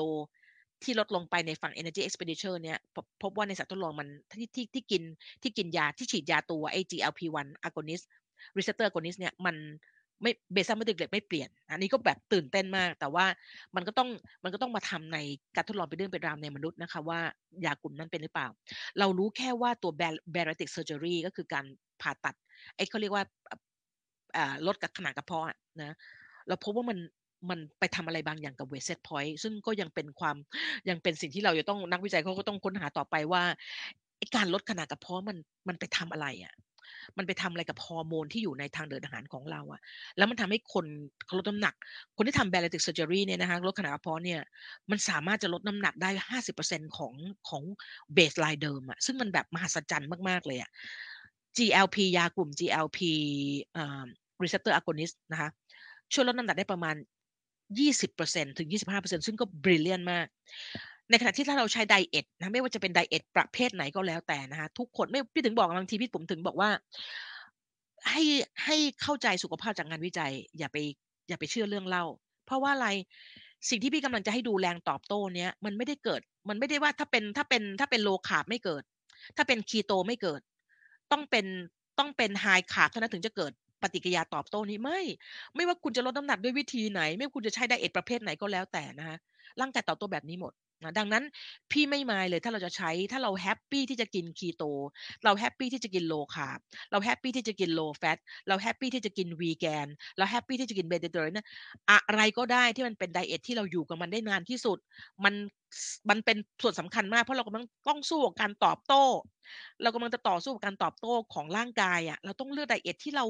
อยู่กับมันได้นานที่สุดทำให้เราอิ่มได้ดีที่สุดทำให้เราอิ่มได้นานที่สุดทำให้เรามีอาการหิวน้อยที่สุด นั่นแหละค่ะ คือ diet ที่จะช่วยทำให้พไอแรงตอบโต้นี้มันมาอยู่แล้วนะ สิ่งที่มันน่าสนใจเพราะเราเห็นไหมคะว่าฝั่งที่เป็น energy intake เมื่อไหร่ก็ตามที่เราลดน้ำหนักมันตอบโต้ 95 แคลอรี่ มันทำให้เรากินเพิ่มขึ้น 95 แคลอรี่ต่อวันทุกครั้งที่เราพยายามจะลด 1 กิโลกรัม ในฝั่ง energy expenditure นะคะเมื่อเราพยายามจะลดน้ำหนัก ทุก ๆ 1 กิโลกรัมที่เราพยายามจะลดน้ำหนัก มันจะตอบโต้ด้วยการลด basal metabolic rate เราประมาณ 25 แคลอรี่ต่อวัน อันนี้คือสิ่งที่เราต้องต้องเจอนะคะดังนั้น ถ้าเราเอากราฟมาพอตนะอีเส้นสีแดงเนี่ยมันก็เป็น slope expenditure slope ก็คือ 25 แคลอรี่นะต่อหนึ่งกิโลที่ลดไปถูกไหมแต่ อี appetite เห็นความชันของของอีเส้น appetite หรือ intake นะนะสิ่งที่มันกราฟทั้งหมดเลยที่พี่ปุ๋มดูของของ Kevin Hall มานะกราฟมีอยู่สองสองอันที่พี่ปุ๋มแบบว้าวที่สุดเลยคืออันนี้นะอันที่หนึ่งพวกเราเห็นไหมคะว่า เมื่อเราลดน้ำหนักคือการขยับเส้น เส้นเดิมของเรา เมื่อก่อนถ้าจุดจุดที่มันตัดกันนั่นคือจุดที่สมดุลของเรา คือเรากินเรากินกับใช้ออกไปเนี่ยอยู่ที่ประมาณ 3,000 ต่อวัน 3,000 สักประมาณ 3,100 แคลอรี่นะเป็นจุดที่ทำให้เรามีสมดุลน้ำหนักที่ 85 กิโลกรัมถูกไหมทีนี้เราจะลดน้ำหนัก เราขยื่นไอ้เส้นนี้ทั้งเส้นลงมา ยังคงมีความชันเท่าเดิม แต่เรา drop มาลงมาเป็นเส้นสีน้ำเงิน พวกเราเห็นไหมเป็นเส้นสีน้ำเงินนี้นะคะ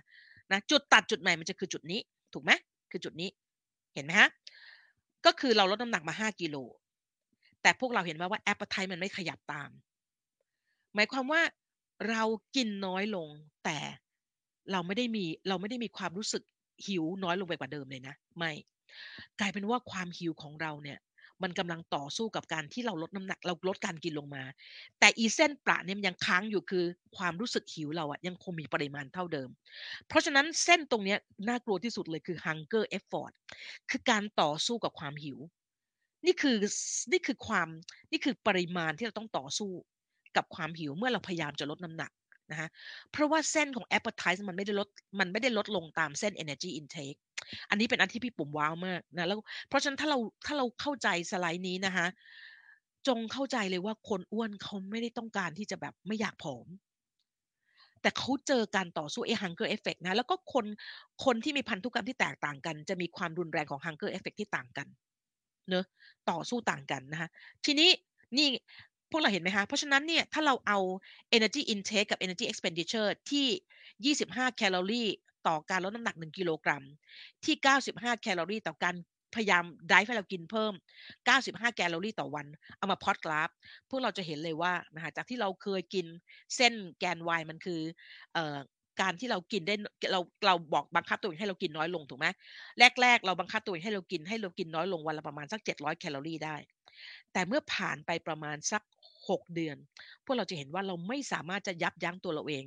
ให้กินน้อยลงที่ 600 แคลอรี่ได้ มันจะขยับขึ้นนะตามแรงกดดันบอกแล้วว่าเส้นเอปไทมันไม่ขยับลงถูกไหมเพราะฉะนั้นเนี่ยมันจะบักตัวที่เราไม่รู้ตัวด้วยซ้ำว่าเรากินไม่เหมือนเดิมแล้ว ตรงนี้แหละค่ะที่สำคัญจงเลือกไดเอทที่ทำให้เราอิ่มอยู่นาน แล้วทำให้เราต่อสู้ กับการที่อีเส้นเนี้ย มันมันเราไม่มีทางที่จะไม่มีทางที่จะหลีกเลี่ยงมันอะแต่เราจะต้องเลือก diet นะที่เราอยู่กับมัน ถ้าเราอยู่กับคีโตแล้วมันโอเคมากๆเลย มันทำให้เราไม่หิวอยู่นานมากนะคะมันทำให้เราอิ่มตลอดเวลาเอาเลย อย่างเดียวที่พี่ขอคือเมื่อไหร่ก็ตามที่กินแล้ว LDL คอเลสเตอรอลเพิ่มเมื่อไหร่นะคะพี่อยากจะให้เปลี่ยน เปลี่ยนเป็น เปลี่ยน การกินกรดไขมันอิ่มตัว ให้กลายเป็นกรดไขมันไม่อิ่มตัว เพิ่มขึ้นคือหลีกเลี่ยง ลดปริมาณการกิน คุณอยากจะกินไฮแฟตก็กินไปแต่ว่าเปลี่ยนแฟตให้กลายเป็น poly unsaturated fat หรือ mono unsaturated fat คือไขมันกรดไขมันไม่อิ่มตัวเชิงเดี่ยวหรือเชิงซ้อนแทนที่ซะนะคะแล้วเปลี่ยนโปรตีนจากโปรตีนจากสัตว์ให้เป็นโปรตีนจากพืชก็คือพูดง่ายเป็นคีโตวีแกนอะพูดง่ายๆพี่ผมว่าอันนั้นน่ะนะคะถ้าเราอยู่แล้วเรารู้สึกว่าคีโตนะมันทำให้เราอิ่มอยู่ได้นานเอาเลย แล้วก็เปลี่ยนมันเป็นคีโตวีแกนแต่ถ้าเรากินคีโตแล้ว LDL คอเลสเตอรอลเราไม่เปลี่ยนแปลงเรายังเหมือนเดิมโอเคเลยไฟจบนะพี่มีแค่นั้นจริงๆนะเพราะว่าถ้าไดเอทไหนก็ตามที่เรา adherent ได้ดีมาก คือหมายถึงว่าอยู่กับมันได้ดีมาก มันชอบมาก กินแล้วไม่หิวเลย ตลอดเวลาชอบมากอยู่กับมันได้นานมากนั่นแหละค่ะคือสิ่งที่ทำให้เราสู้กับ e hunger effort อันเนี้ยคือที่เราต้องต่อสู้ก็คือ พวกเราเห็นไหมนี่คือสิ่งที่เราต้องต่อสู้คือ persistent effort ที่เราต้องต่อสู้กับ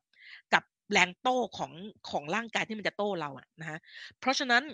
เลือกไดเอทอะไรก็ได้นะคะที่เราอยู่กับมันได้นานที่สุด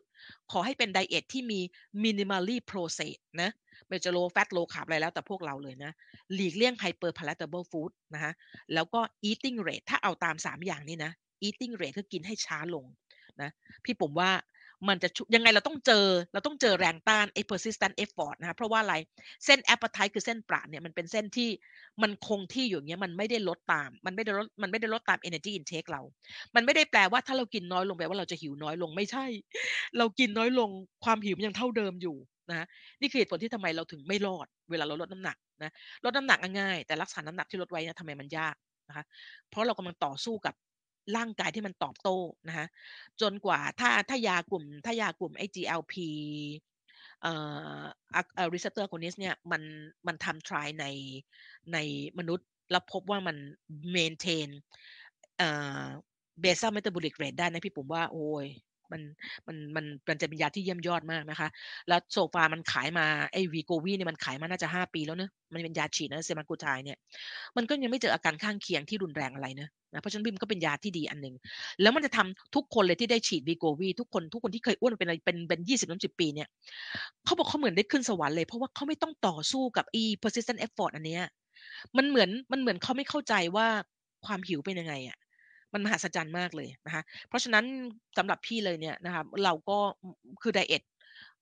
มันจะช่วยลดน้ำหนักได้ประมาณสัก10ถึงประมาณ10%นะนะถ้าเอาดูดูจากทรินะคะแต่ยาเนี่ยกับ bariatric surgery เนี่ยมันมันมหาศาลมาก ๆ เลยในเรื่องการลดน้ำหนัก แต่ก็เอาไว้ให้สำหรับคนที่เขามีความจำเป็นเขาอ้วนแบบระดับ obese แบบว่า morbidity morbid obese เลยนะ คืออ้วนจนกระทั่งถ้าเขาไม่จัดการเนี่ยเขาก็จะเป็นอันตรายต่อชีวิตเขาอันะพี่ปุ๋มว่านะอย่างพวกเราเนี่ยใช้ diet ก่อนนะคะใช้ diet นะ มวลกล้ามเนื้อจะช่วยตอนที่เราลดน้ำหนักไปแล้ว ถ้าเรามีมวลกล้ามเนื้อที่ดีนะคะมันจะช่วย maintain น้ำหนักไว้ได้ดีขึ้นนะคะ อันนี้คือสิ่งที่ได้จาก Kevin Hall เนอะพี่ปุ๋มว่าประมาณนี้เนอะที่เหลือไม่มีอะไรนะคะแล้วนี่พวกเราดูว่าในสิ่งแวดล้อมทางอาหารนะมันมีความสำคัญมากสิ่งแวดล้อมทางอาหารมันมันไม่เป็นแบบนี้ สิ่งแวดล้อมทางอาหารมันเป็นแบบนี้ไปแล้วนะเราเข้าถึงอาหารได้แบบง่ายมาก ๆเลยนะพี่ถึงพี่ถึงบอกว่า พี่ถึงบอกว่า ปริมาณ ultra-processed food ในสหรัฐอเมริกาเนี่ยกลายเป็นว่าในหนึ่งวันในการกินอาหารเนี่ยนะคะ ultra-processed food เนี่ย counting ประมาณ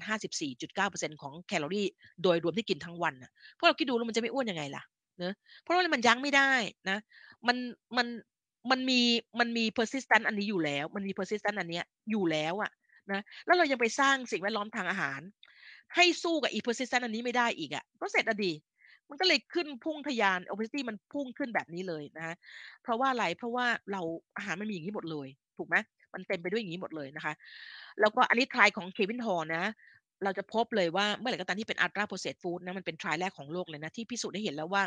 ultra-processed food ทำให้มนุษย์นะคะกินเกินไปวันละห้าร้อยแคลอรี่โดยไม่รู้ตัวเขาก็รู้เขารู้สึกว่าเขาอิ่มเหมือนกับ คือสองกลุ่มเนี้ยไม่ว่าจะกิน process หรือ unprocessed food ทุกคนรู้สึกว่าอิ่มเหมือนกันหมดเลย แต่ไอ้คนที่กิน ultra processed food นั้นไม่รู้ตัวเลยว่าที่ตัวเองอิ่มเนี่ยเป็นเพราะว่าตัวเองกินเกินไป500แคลอรี่น่ากลัวมากนะคะเพราะว่าอะไรบอกแล้วไง dense dense แคลอรี่มันสูงมาก มันมีน้ำหนักแคลอรี่ในน้ำหนักเนี่ยมันเยอะในน้ำหนักที่เท่าๆกันกับอีกกลุ่มนึงอะแต่แคลอรี่มันสูงกว่าเยอะมากๆนะคะเพราะฉะนั้นนะที่บอกอะนะไอ้ตัวเส้นนี้แหละมันนะเนี่ยมันเป็นแบบเนี้ยใน ในซูเปอร์มาร์เก็ตอะแล้วเราจะไปรอดยังไงล่ะนะคะเพราะฉะนั้นเนี่ยพี่ปุ๋มเห็นไหมว่าอัตราการกินอาหารที่บ้านลดลงไปเยอะมากเลย เส้นรึบลงมาเลยแต่กินนอกบ้าน หรือฟู้ดเอา a y ก็พูดง่ายฟู้ดเอา a y from home อะใช้วิธีไม่ได้ทำไม่ได้ปรุงอาหารเองที่บ้าน หรือไม่ได้กินข้าวที่บ้านอีกเลย เราไม่กินข้าวที่บ้านกันมานานแค่ไหนแล้วนะเราพึ่งอาหารประดิษฐ์เราพึ่งอาหารที่ง่าย ๆ กินอิ่มๆไปให้มันจบๆไปแบบนั้นนะคะอะมันก็ body weight ขึ้น อันนี้ paper นี้ดีมาก เออพี่ลืมวาง paper ให้เรา paper อันเนี้ยมันเป็น paper ที่พี่ปุ๋มอะพี่ปุ๋มว่าเป็นคนชอบหา paper ที่มันจะมันจะตอบโจทย์เราอะนะคะ paper จำได้ไหมพี่ปุ๋มเคยเคยเอา paper อันหนึ่งของ professor Jane Wardle ซึ่งแบบเสียชีวิตไปแล้วนะ เป็น paper ที่ดีมากเลยที่บอกว่าเมื่อไหร่ก็ตามที่ restrictive เห็นไหมคะเมื่อไหร่ก็ตามที่เราเอาเอาคนที่มีพันธุกรรมอ้วน กับคนที่ไม่มีพันธุกรรมอ้วน มาอยู่ในที่ที่เป็น restrictive environment ก็คืออยู่ในที่ที่อาหารมันไม่ได้หาได้ง่ายๆอะ อืม มันไม่อ้วนเลยอะ อืมทั้งทั้งที่จริงๆเขามีพันธุกรรมอ้วนอยู่นะ แต่มันอ้วนมันอ้วนได้ยากพอๆกับคนที่ไม่มีพันธุกรรมอ้วนเหมือนกัน แต่เมื่อไหร่ก็ตามพวกเราเห็นไหมคะว่าแต่เมื่อไหร่ก็ตามที่คนอ้วนเข้าไปอยู่ในโอเบซิโอเบซิเจเนกนะเข้าไปอยู่ในสิ่งแวดล้อม ที่ชวนให้อ้วนได้ง่ายมากๆ เช่น มีอาหารอยู่รอบตัวไปหมดเลยนะคะแล้วก็สามารถที่จะมีบอมบาร์ดด้วย advertising โฆษณาต่างๆมานานเนี่ยพวกเราจะเห็นเลยว่าคนที่เป็น obesity susceptibility เนี่ยนะคะ เมื่อเจอ obesity obesogenic environment ที่เนี่ยโหมันจะพุ่งกระฉูดเลย คือมันจะอ้วนพุ่งทะลุไปเมื่อเทียบกับคนที่เขามีไม่มีพันธุกรรมอ้วน คนไม่มีพันธุกรรมอ้วนเมื่อคนไม่มีพันธุกรรมอ้วน เมื่อเอาเข้าไปอยู่ในสิ่งแวดล้อมนะ เมื่อเอาเข้าไปอยู่ในสิ่งแวดล้อมที่ที่ชวนให้อ้วนได้ เขาก็จะอ้วนเหมือนกันนะ แต่เขาอ้วนใน อัตราที่น้อยกว่า คนที่มีพันธุกรรมอ้วนมากๆเลยนะคะเพราะฉะนั้นอันนี้เป็น paper ของเอ่อ Ravussin กับ Bouchard ซึ่งเป็นเจ้าพ่อในเรื่องของ genetic obesity เลยนะคะ แล้วก็ดีมากนะคะ ดังนั้นค่ะ พวกเราค่ะ นี่คือ persistent effort นี่คือเมื่อไหร่ก็ตามที่เราพยายามจะลดน้ำหนักนะคะ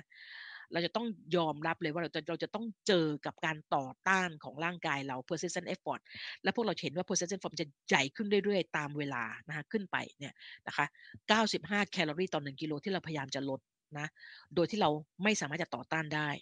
วิธีที่เราจะทำได้อย่างเดียวก็คือไดเอทที่เรากิน พี่ปุ๋มเคยทำไลฟ์อันนี้กลับไปดูเลยนะ กลยุทธ์ในการรักษาน้ำหนักที่ลดไม่ได้นานนะ บอกแล้วมันเป็นอัตโนมัติมากนะเราต้องพยายามใช้ strategy ในการช่วยมัน strategy ที่ดีที่ที่ดีมากๆเลย คือเลือกอาหารที่มันทำให้เราที่เรารู้สึกว่าเรากินมาแล้วเนี่ยมันใช้ในการลดน้ำหนักกับเราได้ดี แล้วเราอยู่กับมันได้นานมากๆ แล้วเราอยู่กับมันแล้วเนี่ยมันยังคงทำให้เรารู้สึกอิ่มอยู่นานทำให้เรารู้สึกหิวช้า อันนั้นแหละคือไดที่ดีที่สุดสำหรับเรานะมันอาจจะเป็น low carb low fat หรืออะไรพี่ปุ๋มไม่รู้ไปหาเอาเอง ว่าไดเอทที่เราเคยลดน้ำหนักมาอย่างพี่ปุ๋มก็ต้องยอมรับพี่ปุ๋มลดน้ำหนักด้วย low carb แล้วดีมาก นะคะแต่เนื่องจากพี่ปุ๋มกังวลใจเรื่องเรื่องของเอ่อ LDL คอเลสเตอรอลจริงๆพี่ปุ๋มลดด้วย low carb พี่ก็ไม่ได้พี่ก็ไม่ได้มี LDL คอเลสเตอรอลเพิ่มขึ้นอะไรเลยนะ ก็แล้วแต่คนนะคะถ้าพี่ปุ๋มไม่ได้ไม่ได้พี่พี่ปุ๋มไม่ได้กินไม่ได้ลด carb ไปจนกระทั่งถึงเราอาจจะเลือกลด carb แต่ไม่ต้องไปถึงขนาดลงไปถึงคีโตก็ได้ เพื่อที่เราจะได้ป้องกันไม่ให้ LDL คอเลสเตอรอลเราสูงขึ้น นะคะหรือหรือหรือถ้าเราเป็นคนที่กินlow carb แล้วกินคีโตแล้วเราไม่มีปัญหาเรื่อง LDL ก็โอเคเลยถ้ามันทำให้เราอยู่ได้นานพี่ปุ๋มว่าพี่ปุ๋มโอเคไหมพี่ปุ๋มไม่ได้ต่อต้านเลยนะ แต่พี่ปุ๋มไม่ชอบการที่บอกว่ามันดีที่สุดอะไม่ใช่นะหรือเมื่อมันมี LDL คอเลสเอ่อ LDL พุ่งกระฉูดแล้วอะไปบอกว่าไม่เป็นอันตราย อันนี้พี่ปุ๋มว่าไม่ได้ไม่ได้นะเอาเราเรา base on on ข้อมูลความเป็นจริง เพราะว่า เราก็ต้องให้เขาปลอดภัยด้วยในการลดน้ำหนักนะคะเขาอาจจะไม่เหมาะก็ได้ ก็มีไดเอทประเภทอื่นที่ใช้ได้ ก็ให้เขาเลือกดูนะที่มันเหมาะกับเขาเขาอาจจะกินเป็นวีแกนคีโตก็ได้แล้วมันดีกับเขาพี่ผมว่าโอเคมากนะลองไปดูนะคะ อันนี้มันเป็นสรุปมันเป็นสรุปงานวิจัยครั้งที่7นะคะที่บอกว่า perspective into มีวิธีไหนบ้างนะคะที่จะช่วยทำให้เรา sustain น้ำหนักอยู่ได้นานๆมันจะมี 10 ประการอันนี้นะคะ เดี๋ยวเราไปพวกเราลองไปฟรีสไลด์นะคะแล้วก็นั่งอ่านนะคะเห็นไหมคะ มันจะมีเรื่อง self monitoring นะมันจะเป็นคือที่เราจะ self monitoring เนี่ยจะต้องช่วยมันโหเรา self monitoring มันไม่ได้มันไม่ได้อยู่ยงคงกระพันการคงอยู่มันไม่ได้ เราก็มีชีวิตที่ต้องหาเงิน มีความเครียดจากการหาเงิน มีความเครียดจากเรื่องลูก มีความเครียดจากเรื่องงาน และจะต้องให้เรามา monitoring หรือ self monitoring เอ่อเอ่อการกินของเราเนี่ยมันก็ไม่ได้ง่ายนะฮะ